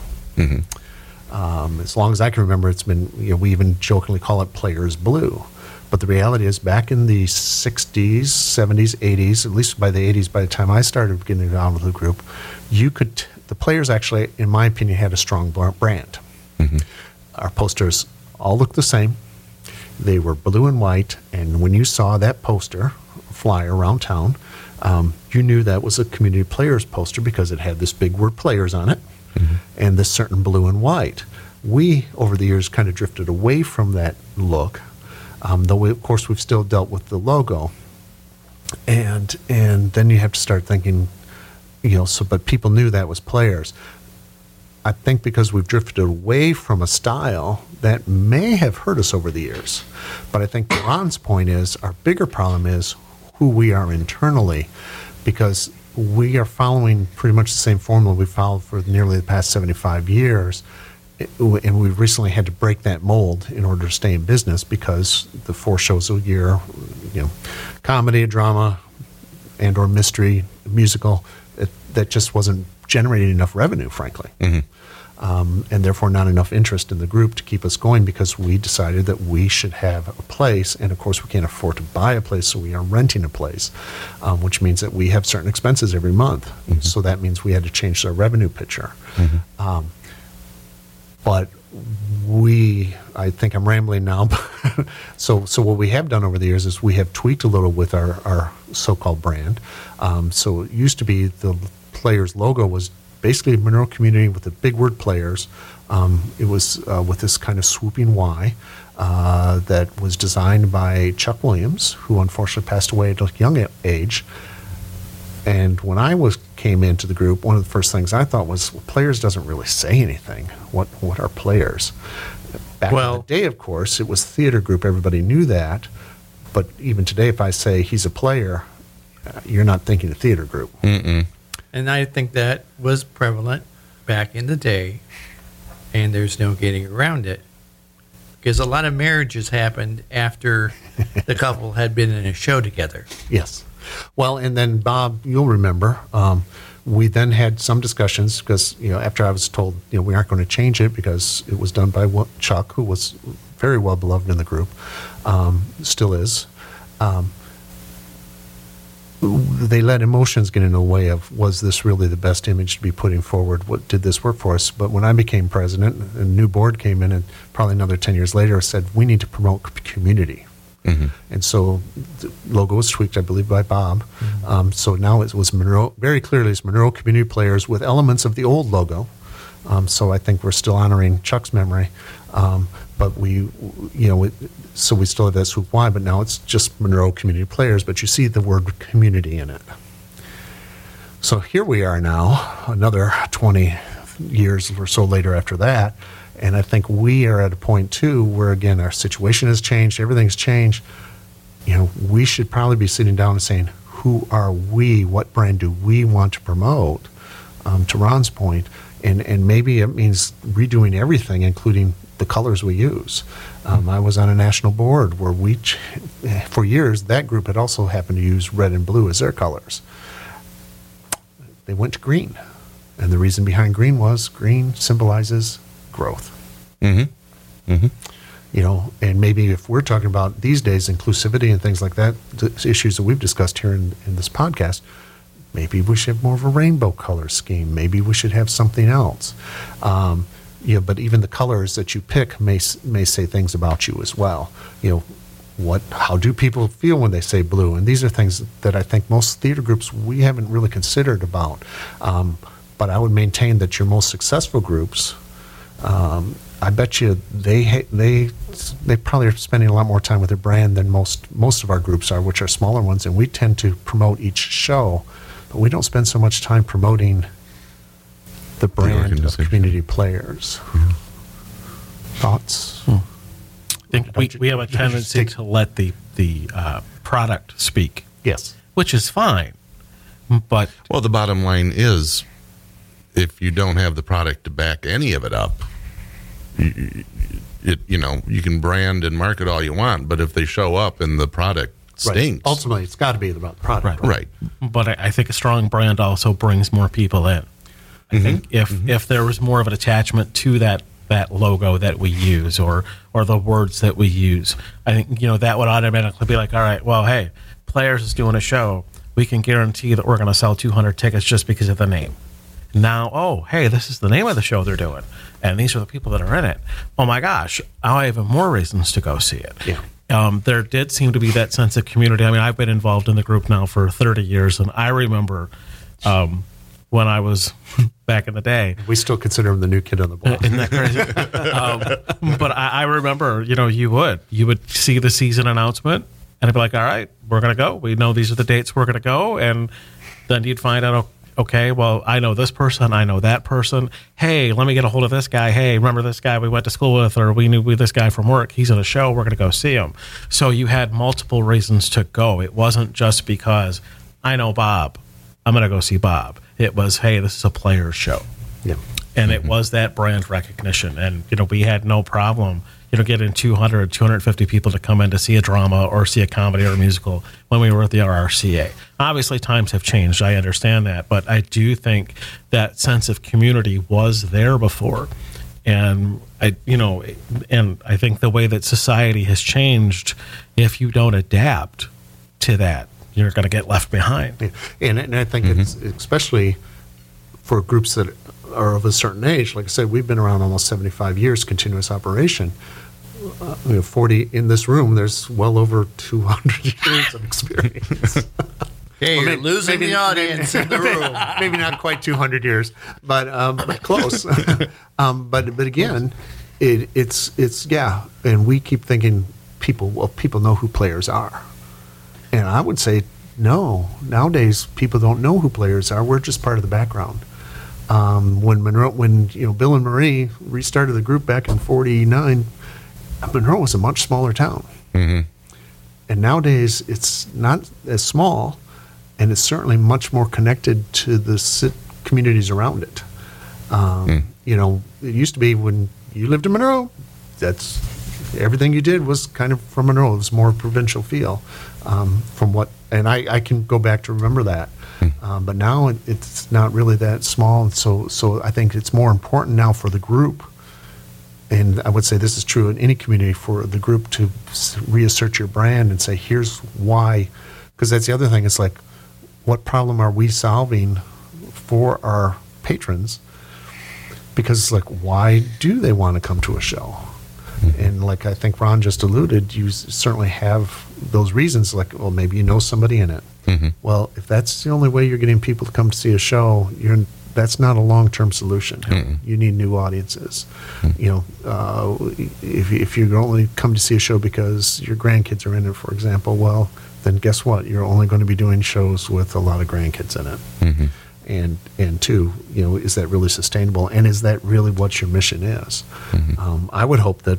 Um, a group like players that you know what we want is to be more aspirational than that. Um, I, in fact, I had written down an aspirational brand for us would be professional quality theater at community theater prices. yeah You know, oh, you kind of want to say that you're going to get a show that's going to be just as good as anything you see off Broadway in New York, but we're not going to charge you a hundred bucks to come see it. I mean, if you want to pay hundred dollars to come see us, We we, would love won't that. stop That you. Yeah, be we won't stop you at all. Yeah, that'd be wonderful. No group in the world would, No. unless their ticket's two hundred dollars. but but again, you know, good luck to them if they're getting that much for a ticket. um, but but that's that's what I think is, is is so to your point. You know, you got to have the uh, you got to have the quality behind it, Absolutely.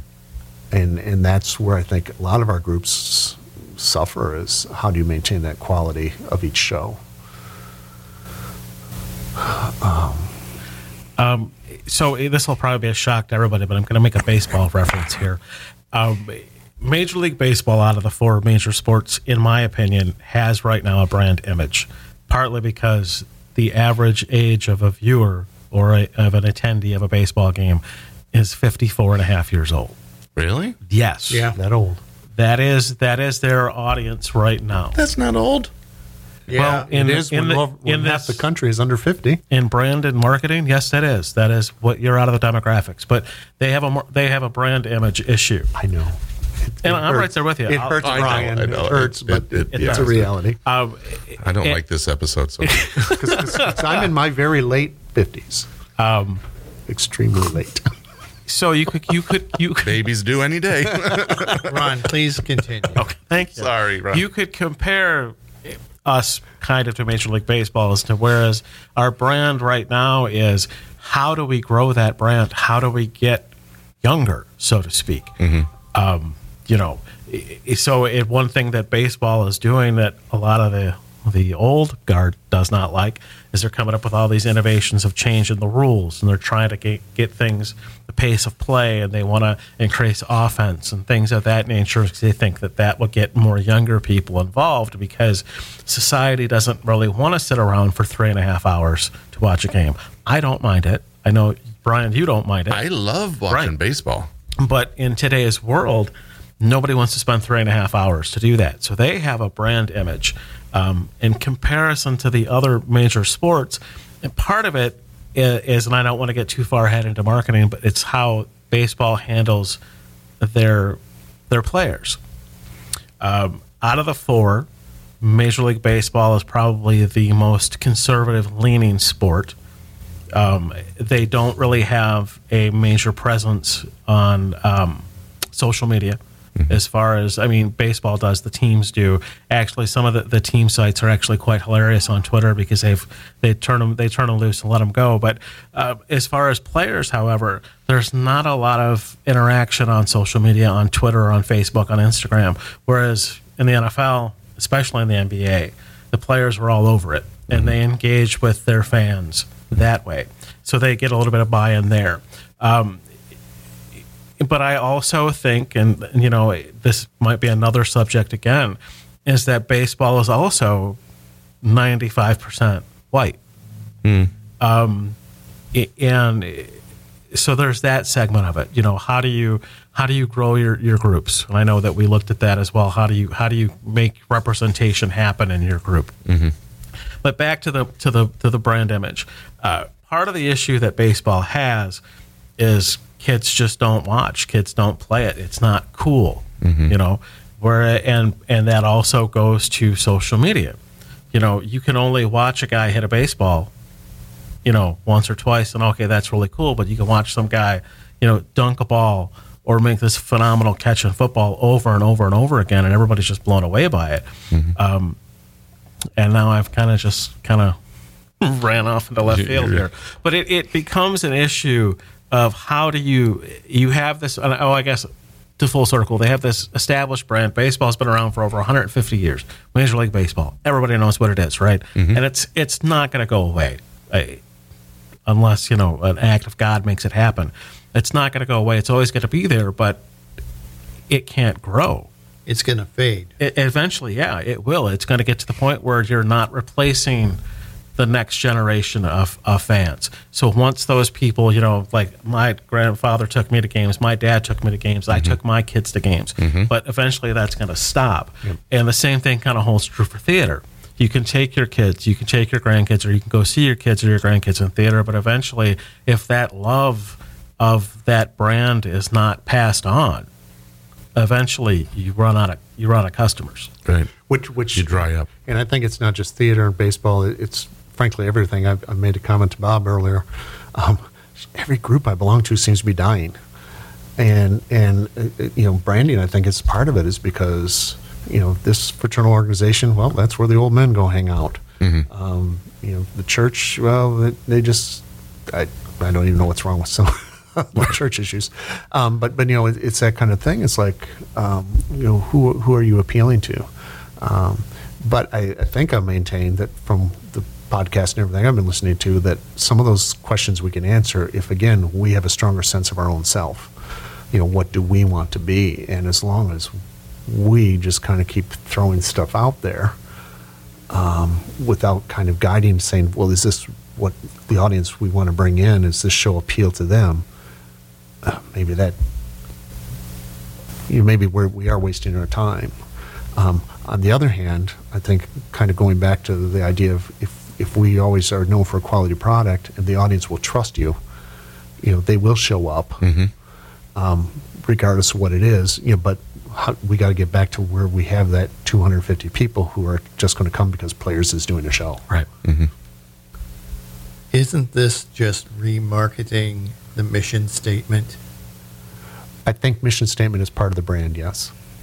Because I'm hearing a lot of things that are literally what we discussed when we did mission statements. Strategic planning. Mm-hmm. That, and from the podcast that I listened to, that's basically what they did was take an o- older trend and just remarket it as their new idea, but it's actually just the same thing that they put out before. And and where, where what I've been listening to and, and, and reading about is, or I think the difference comes in between a, a mission statement.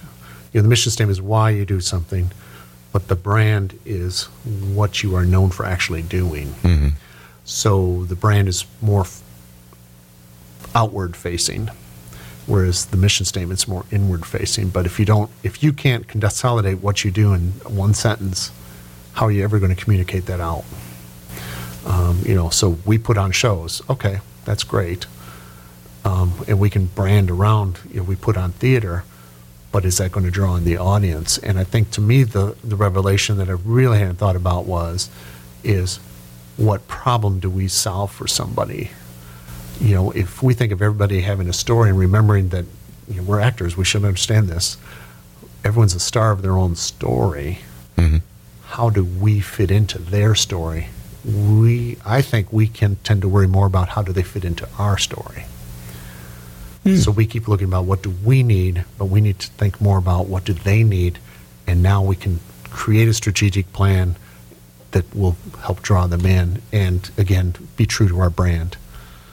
Um, because right now, I think if I go ask, if we go out and ask somebody, have you heard of Monroe Community Players? I'm afraid the answer is going to be no. Mm-hmm. They're going to know the building, which is the RRCA. If that, I, I mean, I, and I don't want to disparage any other group or Oh, no, anything. no, no. Right. But but I'm, just thinking saying. there, there there's a lot of groups out there doing theater. Some that we may have groups in our own community we don't even know about. Um, you know, at this moment, we may be the fun people who do shows over at Carl's Hideaway in Ida. Right. Because that's the last thing true. we did. Yep. Yeah. There's a group of people that that's the only thing they know we do. Um, because I, I'm sure some of them showed up and they never stepped foot into uh, uh, you know one of our dramas. Yep. Okay. I'm just thinking, you know, But on the other end of that, or on on the flip side of that, the last two dramas that we did, Doubt and Twilight of the Golds, brought in audiences. we never had So, what's that? That, and some that we never had before. Right. And sponsorships, which we never and had sponsorships that before. we had never had before. So, and and you're right. It all it all connects together with that. What what do they need? And maybe they need, maybe they want and or need more of that. Is something that's a little bit more up to date and a little bit more uh, that can touch them in some Something way that, that reaches fits out their to them. story Right. or enhances their own Yes, story. Exactly. And arsenic and old lace and and all that just ain't doing it anymore. Well, and I agree with that. But on the other hand, I think there's still room for that too. Okay. But I think so. So if we were to broaden this out to other theater groups, you know, like say when I look out to other theater groups, I think when it, when I wanted to kind of do the side branding and marketing, you're doing it wrong. Is what I see is they basically do the same kind of shotgun approach. They they may be stronger in their brand. Um, for example, we use Croswell over in Adrian as a, an example. You know, you're going to see a good show. Mm-hmm. You know, it's, you know, you know, Yes. you're- Ninety on, nine on, point on, the, nine on the percent. average. Um, you also know it's going to be a musical. Yep. Yeah, yeah. Mm-hmm. They don't do anything but musicals, do they? Uh, Every now and then, but it's it's rare. They do staged readings at uh, Farver's, the bar that's attached to the theater, and I want to say like skits, not full blown theater on the main stage. Noises off or anything like no, that. No, nothing like do. nothing like that. And they do. That'd be a great stage to do noises. Oh my gosh, I'm sure they did it years ago. Um, I think I saw noises off at the Croswell. Yeah. I would think that would be one of those that should. Um, Yeah, definitely. yes. Um, but that, but lately, but for, they seem to have moved almost exclusively to um, musicals these days. Yeah, boy. Um, but groups like the Toledo Rep or um, Downriver Actors Guild, Southgate, Warren, you know, they are they operate more like we do. It's like a mixed bag of different type of shows, which I'm not saying is is bad, Mm-hmm.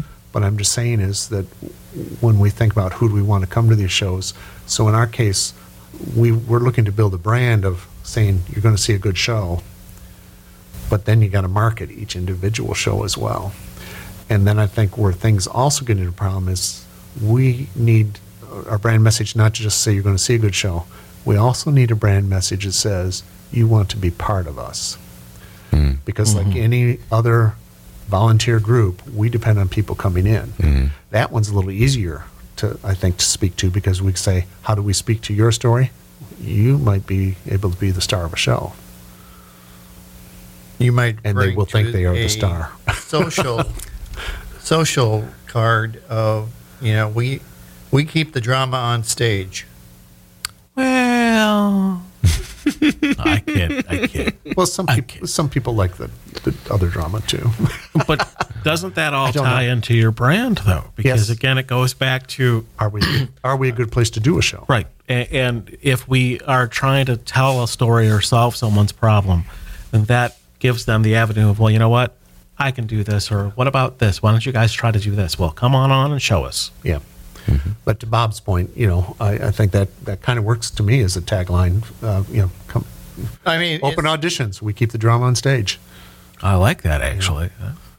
it's copyrighted. Let it be known on this date, September 12th. Yep. At 3:44 p.m., Robert Yeoman takes ownership of that line. And I want to be paid in Trix Rabbit food.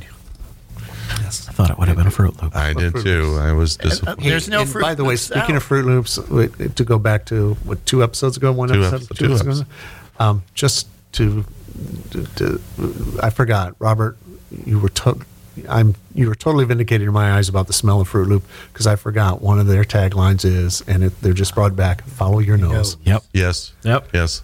Yep, it was about the smell. Bob Yeah. was Bob once again. Bob was right. Yep. Let it be known on September 12th at 3:45 p.m. that Dave has told Bob he is right. Won't happen again. Well, not in Well, this century. an- another another another ten years. Maybe, if we're both still around. there you go. There's the road. Uh, So so I think that, but that that does become a. a, a I don't know where I was going, so never mind. Well, it could also be for our group. We do social issues, like we uh, the Amish project, or which we have not done, and we do not have the rights. Please don't sue us for mentioning it. we're mentioning it. We're, we're But we do. We will do the hard dramas. A ben- Absolutely. Another one I'm looking at right now is a Bench in the Sun.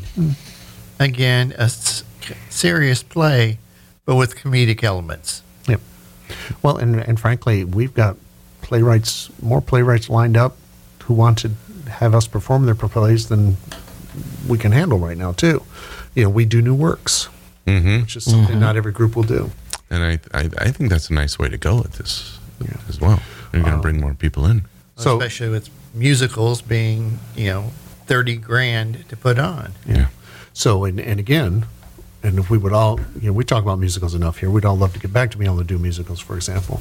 Um, but, but I think too, another things that the group has, our group and every other group has to consider is what audience are you trying to um, attract? For example, we have people, and this is where it gets into some things that people may not like to hear, who are who really are still thinking that ways of promotion that used to work in the 80s and 90s still work today. Right. I personally see no use for flyers except on a very limited basis Very around, limited, around yes. the space that maybe you're performing at if mm-hmm. you haven't had some place where people walk by. Mm-hmm. Um, but it's like I'm not even sure if, if there are places to put up posters anymore. If those are the people we want to attract. Mm-hmm. For example, if we're doing hard dramas and stuff and, and social issues, is that you know where can you put them up that those people maybe hang out? Maybe it's the libraries, um, because because I would think that we're looking now for an audience that wants to be pushed. Mm-hmm. You know that they want to be shown that they are not that they're not always right in their thinking. They want to think new things. They want to explore different ideas, mm-hmm. Mm-hmm. which sounds to me like just the kind of audience we'd like to have. So now the question is, if we, if we're moving from branding to marketing, once we've convinced them we do that, where are they? You know, and does that mean maybe we find them at the museum? Maybe we find them at the battlefield? Maybe we find them at the um, libraries? But chances are we're not necessarily, and this is a stereotype, we're not going to find them at Walmart. Right. You know, it- I don't think, I think we have to be more targeted in our advertising than you used to have to be in the past. Because if you just kind of put it out thinking that everybody, of course, is going to want to come see it because it's a player show, that, that's a false assumption. Well, sure. When when we did uh, when we did Twilight of the Golds, and and uh, you know Bob did the amazing uh, poster for that, uh, and and we had it flying around on the internet. I put it in three different uh, LGBTQ um, websites or or Facebook pages, and there were people that came because they saw that but we i targeted especially embrace was one of them um, and there were a couple more that i that i just and i sent it once a week. Here it comes here it comes here it comes. And uh, you know and those and the people showed up. So i yes you're correct. Depending on what the show is you got to target that audience and i think bob's right too well or whoever said it people want to be pushed now people want to that's why i Some people do. yeah. The um With consent, they want to be pushed. Yes. I'm sorry, it's probably not an appropriate joke, but hey, I haven't been here for two episodes, so I got to catch up. that's true. And it's his birthday, so let's get him. That was my one. There. We'll give it to you. Thank you. Thank you. I, a, a show that, that we've been bantering back and forth. Not saying we're doing it in any way, shape, or form, but one that we've been bantering back and forth. Can I say that? Yeah. Okay. I, I never know where that rule um, is God of Carnage, which I still hold is, although funny and dark, is so meaningful still to this day Yep. with with what it's saying. Um, and you know, I think it's a push the envelope type of uh, show. Well, and and and I'll, I will tell you right now, I know of at least two people in our group that will tell you that's not a player's kind of show. But again, they're thinking of an older players Well, sure. and a different necessarily, you know, that just because it wasn't a player's kind of show doesn't mean it shouldn't be a player's type of show. Do you think? I keep using my hands as if people. I know, I could can see that. As I if can people could see me. I, I know. I feel like my kitten. I'm just watching you back and forth. Um, And one of the new playwrights I was talking to, by the way, he used one. He says, "I don't know if players want to do it because he, the the script drops the f bomb quite a bit." In fact, one of the things he did we'll see how many of those he could fit into the script. The script Oh, itself now is pretty. just Yeah, the script itself is pretty good. I thought I enjoyed it. I enjoyed the concept and everything. Um, but it's like, well, I'm not even sure the f bomb has any weight anymore because we hear it so many places. You know, now it's interesting that you say Though that. I'm, I'm obviously call, using a euphemism, euphemism, like Euphemism? Euphemism. euphemism is, for it. um, um, is that that's not a player's show or to something to that effect. How did that get into the uh, community lexicon that that's not a player show? Because I've heard that from a lot of people, yes. No, and it's interesting but, to but, me. but that goes to the point about we have a brand out there, whether we like it or not. Right, and we don't control that part of it. So there are people out there that think that we won't do certain things, Mm-hmm. and I find that interesting to me. because there are players that that push that concept. And I get that, and I distinctly remember a conversation that you and I had last June, where a, He's where a, where, Brian. Yes. where a comment was made, "Oh, you can't do that show," and I pulled you aside and I said, "Yes, we will. Yes, we will. If you get the funding, by God."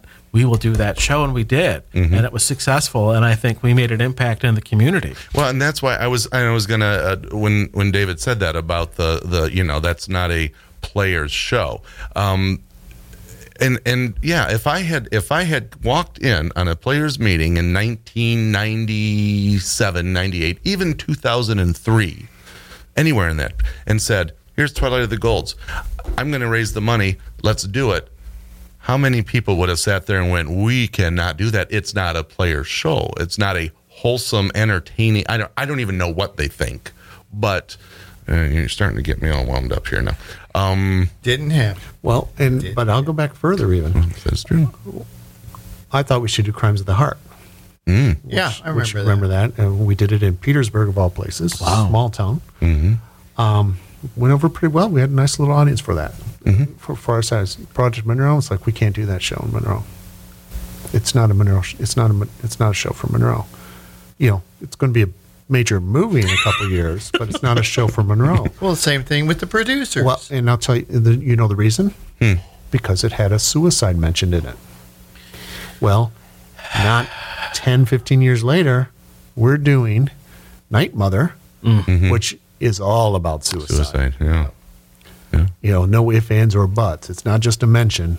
It's that you know. So so things change over over time, mm-hmm. but it takes some time um, to get your own membership, and that's the difference. You know, as we talked a couple ep- or last episode, I think about different types of groups. If you're a membership driven group, you, you may have some more persuading to do to get the membership to go with you than a board driven group, which is a smaller group of people. But I think community players, at least in our town, we're at a place now where we can do whatever we want. Absolutely. Yep. We're, we're looking to fill, you know, 12 shows a year. But we still have one little problem. We've still got those that are living in 1950, 60, 70, and 80 who still refuse to believe that we can do anything that isn't King and I, and sorry, Annie and Oklahoma. I mean, that's, Well, it's, but again- but it's not the world, it's not the world we live in anymore. There may be certain shows that certain people just don't want to do, Then don't do them. but they should still support the group. Absolutely. And that's like I say, we we can give people choices, and that may be how we fit into their story. You don't like doing doubt, fine. Here comes. Uh, we haven't done a nice little comedy in a while, but you know, here comes arsenic and old lace. Right. Um, so you can do that. Yeah. You know, so so maybe our tagline is more along like you know theater for everybody. Well, now I would say about that though is in the way that society has become. It to me it seems like you have to find where you fit in. And it seems if if there's a brand or something where they try to be something for everyone, you're going to fail. Mm-hmm. There's very few things in this world that everybody can agree upon. Oh yeah, that's a great. I like that. Or I mean, for the longest time Disney was that. Not anymore. No. They are no longer something that everyone looks to as a good so- source of entertainment. Till So- they bring back the people mover. well, there you go. And that's exactly what I was talking about. Um, I thought you were talking about twerking She Hulk, but that's okay. well, eh, She Hulk's always She Hulk. so I, cartoon is a cartoon is a cartoon. on the offside of that, I think if you find your niche and you do something well, that's what you shoot for. I'll use, and this thought, I thought to this, this in my head the other, just a few minutes ago. How is it that like RC Cola and these places can still operate in a world of Coke and Pepsi? I don't know. I don't either. Tough. right? But they do. It's because they found their market share. They know they're not going to grow it, and maybe this is counterintuitive to what I'm trying to say, but they know what they, they're able to do. They have their market share. That's what they shoot for. They don't try to ruffle. No, yeah, I'm going to stop right now. But I guess my point is find what you do well. Say it's dramas. Say we do heavy dramas or we do comedies well. That's what art we focus on. And I know the musicals are what everybody loves and everybody gets excited about, but you know what? Hmm. Maybe we just don't do them. Mm-hmm. Because from, you know, and I've said this, I've told you guys this, and you've all seen it when you've gone to AACTFest. From a talent level, we are right there with everybody else in this state. Mm-hmm. We have the talent, we mm-hmm. have the ability to do it, we do things well.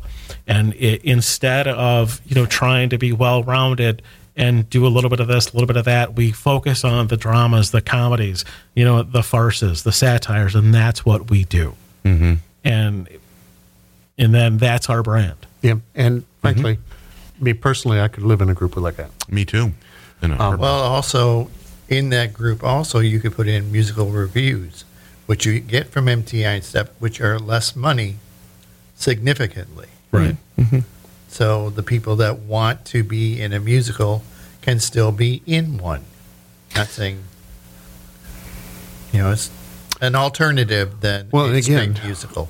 I think you got to go back to look is someone else in the is someone else filling that need Yep. in the community. Oh yeah. So, for example, the River Raisin Center for the Arts is just cast Spamalot. Okay, they're they're doing it. Bedford is doing Godspell. Yeah, Bedford Schools is doing Matilda. yeah. Okay. but no one else is doing um, something like Blithe Spirit in, in the county. Um, which, of course, though it's an old show, when you get down to it, it's a very dark show.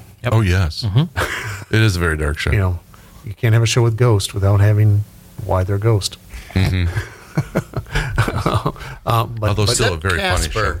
They never explained Casper. they did in the movie. and It was kind of. gruesome. I think was that's why dark. it failed. It was kind of gruesome. Yeah. but anyway, uh, but the so so yeah, so maybe that's thing. And I had this idea because when I, uh, we talk about doing some of the readers theater stuff, for example, um, which uh, which my thinking was like, well, we do a month of you know our big show, the heavy drama or whatever, and then we do a quick readers theater, then we do another comedy, you know, do Sure. an alternating kind of thing. Is maybe we as a group should stop thinking of ourselves as players one giant, one homo- homogenous group, but start saying, okay, here's the Readers Theater Guild Yep. of the Merrill Community Players. Here's the Drama Guild of the Merrill Community Players. Here's the Comedy Guild. And it's like, okay, Comedy Guild, it's your turn to do a show. What are you doing? Mm-hmm. You know, because it's similar to what, frankly, churches do, the big churches do do. Do do? Okay. The big You churches. said do doo. Yeah. I am- I am that, not that like big that out. churches do is when you have a thousand people Yep. under your umbrella, Right. in order to keep them connected to the group, you break them into a smaller group. Right.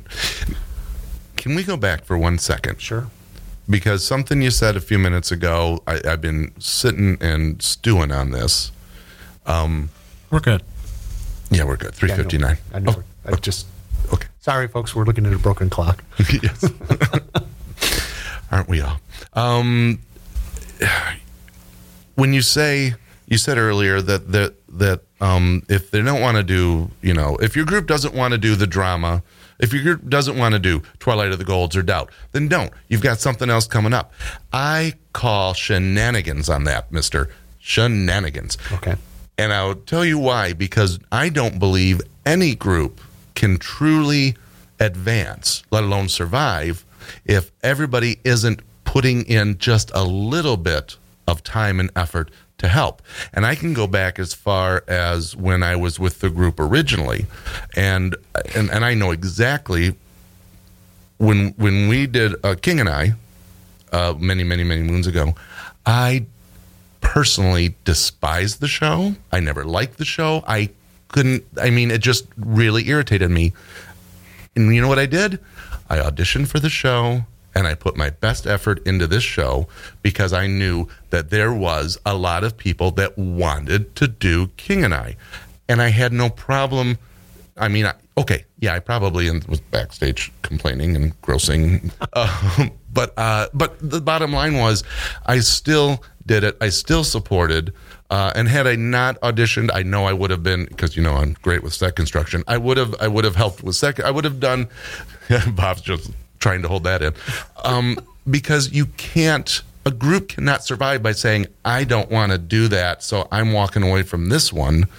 unless of course you're burned out. I mean, I know there's levels and, and stuff as well. You know, if you've been do if you've done every show for the last four years in some way, shape, or form, you want to take a break, you take a break. Or just buy a ticket. Okay, that's where I was going to get. Yeah. Or buy what, a what do you call support? Because I'm going to tell you right now. I should say tell you right now. There are a lot of shows that I've supported only because I bought a ticket. Usually Mm-hmm. because I wasn't cast or something, some ridiculous reason. Terrible mistake. Almost They always. burned down three houses because of it. I'm just kidding. But kidding, the kidding. um, because I think yeah, I would still uh, see a show whether whether I was in it or not. Mm-hmm. But I would also say, but okay, I can remember a time when players literally had hundred members. Well, sure. There, hundred members working on a small show like Doubt would be problematic. But if they all showed up, then I'm then I'm happy with them. Um, so that's that's where I was getting to the point of maybe breaking into smaller groups. Um, but when you already have a small group, that's where we are currently. Yeah. I'm just saying, if you're if you are out there and you're a small group, this might not work Yes. for you. So, so I think your point is well taken. You know, I, I hear you. I understand that. And I, I did not, I, and I apologize, sir. I did not mean to use the word shenanigans so harshly. I think that's a fabulous word. You use the S word in my presence. I dare not. That's a that's a strong accusation strong there, is, Mr. is Burchett Dave Ross. direct? Is Dave directing anything? Because I just think I just ruined any chance at this point. Nobody was going to buy a ticket. Yeah, I was Forget gonna- that. I was going to buy a ticket to your next show, but I. Uh, but, but you brought up like burnout and stuff. Then see, I think under your, I'll call shenanigans on you, but under your on your concept, burnout's not allowed That's true. Yeah. because they got to help support every show. So I say, as long as supporting the show means at least buying Buy a ticket. a ticket. ticket.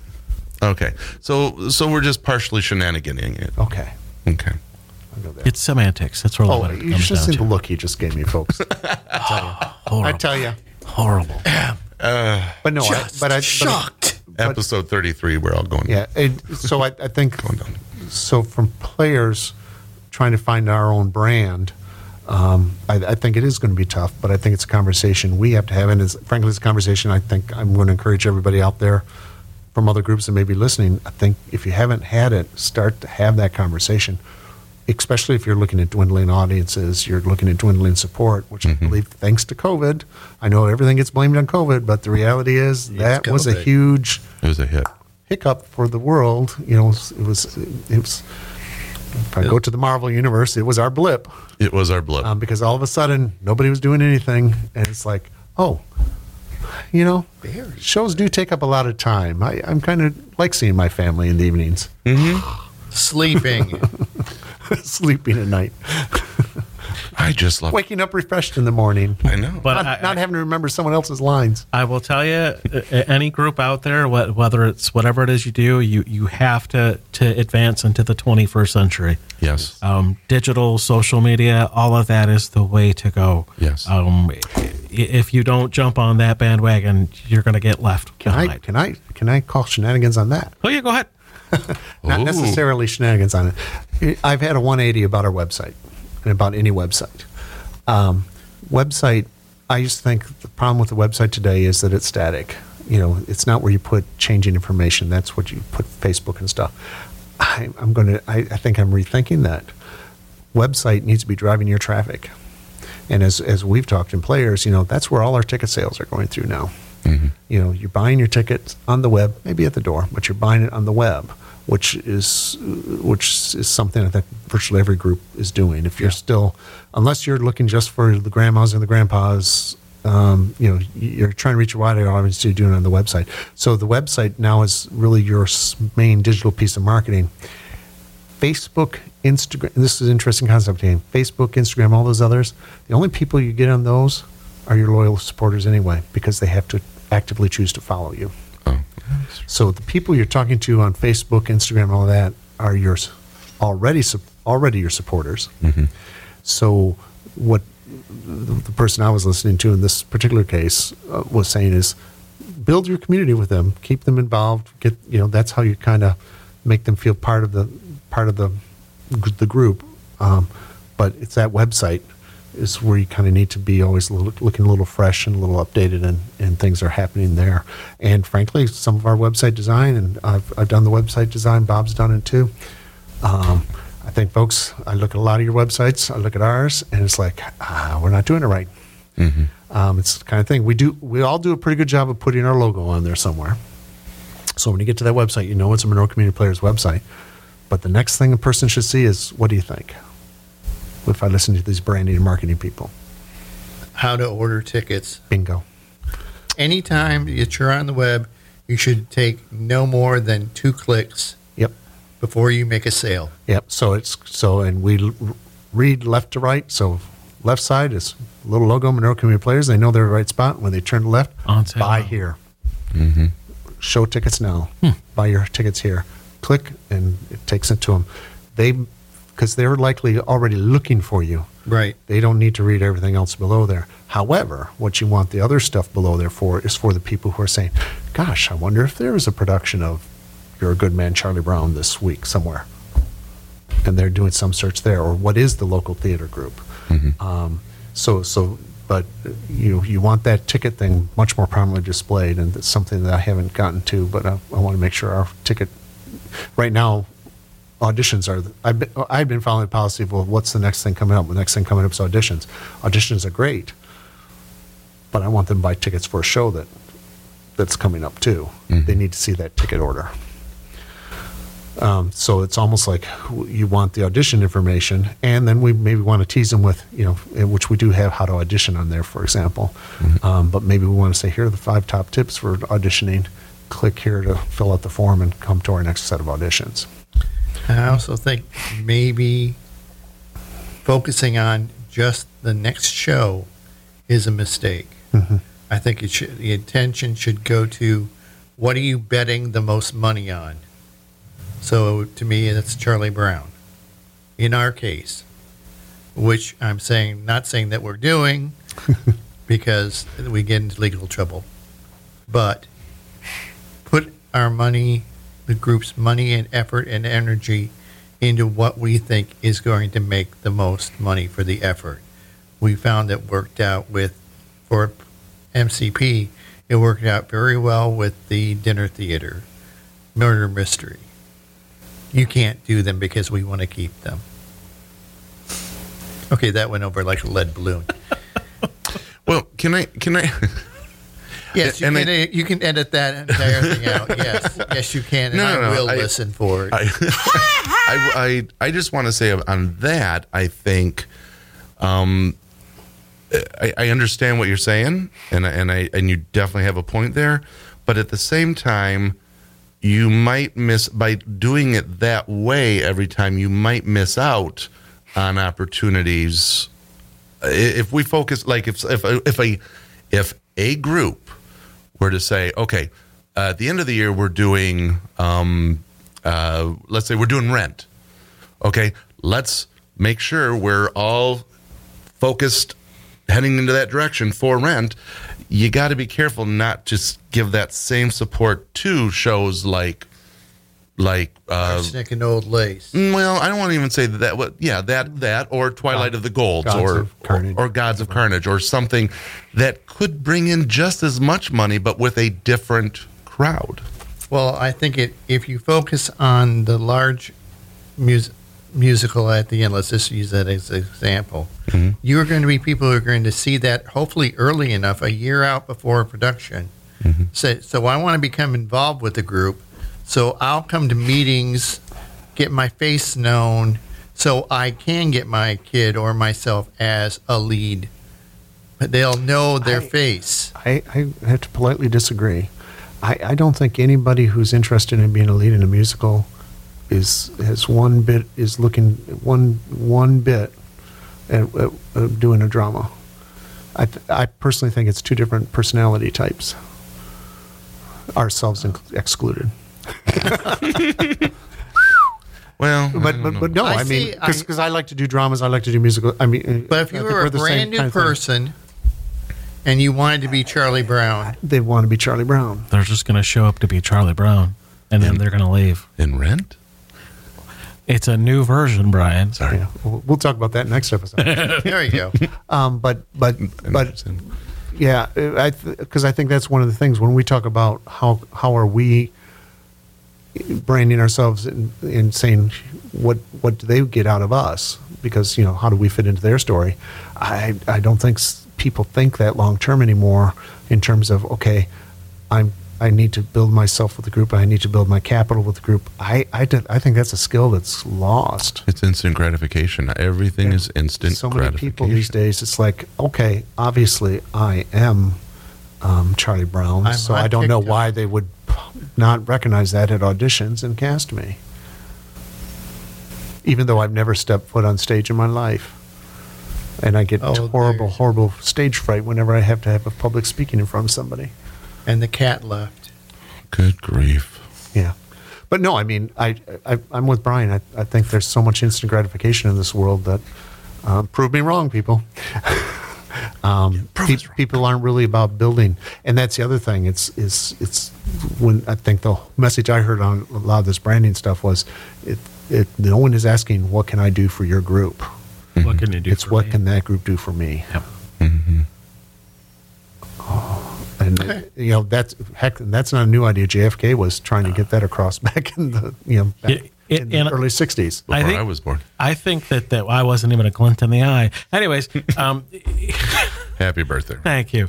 Uh, but I think that also ties into that belief that some people have in some groups and some in ours that we need to reach out to lapsed members and say, "Come back."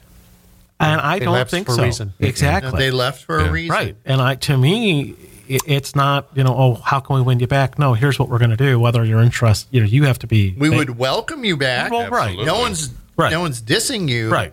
Right. But Well, this is it. It, it's kind of like with our mailing list. I used to get Yeah. upset every time I saw oh, someone someone pulled out of our mailing list, and then the obvious was you know, brought up to me in one of these other podcasts. You don't care about people who who uh, un, unsubscribed to your mailing list.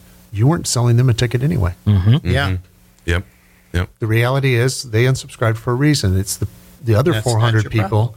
who are sticking with the emails Yep. and stop being afraid to email to them. You know, we're getting a little into marketing here, not so much branding, because if they'll unsubscribe themselves, Yep. so Don't make more mo- work for yourself. right. If if they if they go away, fine, they're gone. They made a decision, let them go. And I think that's something that we tend to do, and I imagine it happens in every other group too. Prove me wrong, folks. We focus so much sometimes on who we disappointed that we aren't looking at the 20 or 30 other people that we pleased. Yep. Um, Ron knows this from working with the Walt Disney Company, but they don't even care about you if you, um, you know, when they do their customer surveys, if you rated them low, four or five out of thing, they don't care. Yep. They want to know how can they build on the ones that rated you one or two.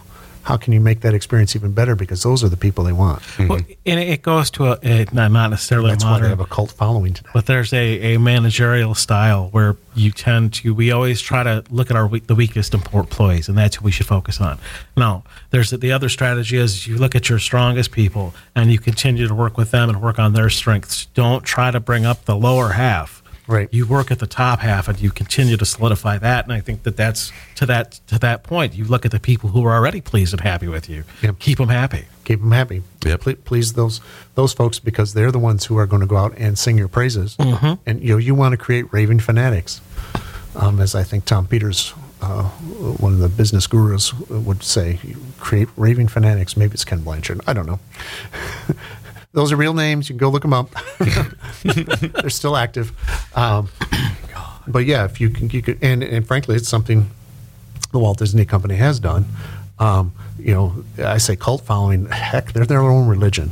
yes they are There are people out there in California right now at a conference that's all about Disney. It's a giant advertisement for Disney, and they're loving it. They're drinking the Kool Aid. They've drank it. or the flavor aid whichever the case Or the Seventy-five dollars for a churro.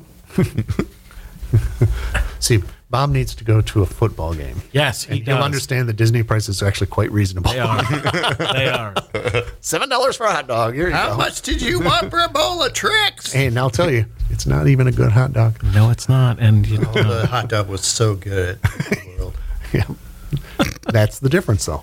yep Well, but by the time we actually got the hot dog, it could have been a piece of calf meat.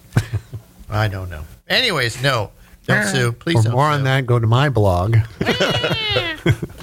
Grumpy Old Men at Walt Disney World at davidpward.com. We really should do that. Because, my God, when I see the people that do do the Disney ones, it's like, seriously? Right, and but wouldn't it be great to have at the beginning of the year the Monroe Community Players Fest? And here's all the There stuff that you we're going go. to do, yeah or maybe might do. Here's a or vanilla possibly we'll do someday. We're going to put a dot of chocolate buy, on the top buy of it. some of our cupcakes for ten dollars. That right. that should be our goal. How, how can we have that? fanfare starts, and here comes Brian That's Burchett Ross to announce what we- he's going to be doing this next season. Another thing we I haven't actually, yeah, I'm kind of digging that idea now that I think about it. is MCP Fest. merchandise. By that I mean popcorn, candy bars, that sort of thing. Because with the movies, 90% of their profit is all the merchandise and food. Yep. So maybe since we have our own space, we should look into a We cer- counter. I agree, but there aren't enough cupcakes in the world. when, when you look at our amount, amount that we have to raise, it certainly should be part of our, our strategy, though. And 50 bucks is 50 bucks. yeah, exactly. For a cupcake? What for something that you can unwrinkle Snickers. slowly Quietly. while Prospero. I'm thinking marshmallows and Twinkies, and, we, and we unwrap them. There you go. Uh, the uh, Savannah Bananas Yes. baseball team. Yes. Um, they they are making inroads in uh, minor league baseball uh, because and Ron's just should be so pleased that I just know Well, he's grinning. He got excited as Oh, soon as you I- said yeah. it. He I mean, I- they have way done home. things that I think we should try too. Um, in fact, I think we're, we're even talking about it for our next show, Blithe Spirit, as including, for example, dessert and coffee with your ticket. Because what they have is an all-inclusive ticket, or at least they used to. So you pay twenty bucks. It took care of your parking, took care of your. You got some concessions and entertainment in the in the stands. Boom, and you had a great night out of baseball. Baseball was secondary. Um, I don't think we go that far because we do want them to see the play. um, but but you know, are there things that we can do to add value to the ticket that are relatively inexpensive for us? I'm not a fan of popcorn during the play because unlike Fact. the movies, we can't turn the volume up. But but there are I think there are things that we could include in the ticket to make it more of a value proposition that won't cost us a lot of money but might bring a few more people in. I mean, imagine you're doing a show where you have to have a, a crowd on stage. For $25, you can be an act two. Yep. I mean, you know, think about Yeah. how cool that would be. Well, look at You know. we. Did, I did that. My husband and I did that with um, We uh, witness for the prosecution. Yeah, We spent we spent an We're extra thirty bucks, and guess what? We're on the jury. We're in the middle of the show. Oh, that's how they do it. Yeah, you got to pay. you got to pay, but I'm telling you, and it wasn't. I mean, again, it was worth the experience. That's not And- outrageous. and that's in London. right, and, and that's how I ended up on the West End. Yeah, the West End in London, you know, one of the premier theater districts in the world, right? And some argue better than Broadway. I just you know, you know, some of the best theater in the world's in the West End. Yeah. And then there's the show that Brian was in. I think I think had we're running out of that. time. Yeah. Are we running out of time? Oh, actually, we, we've gone a little long. We're over an hour. Yeah, so hopefully, hopefully, folks, uh, I, I hope you found some use in this.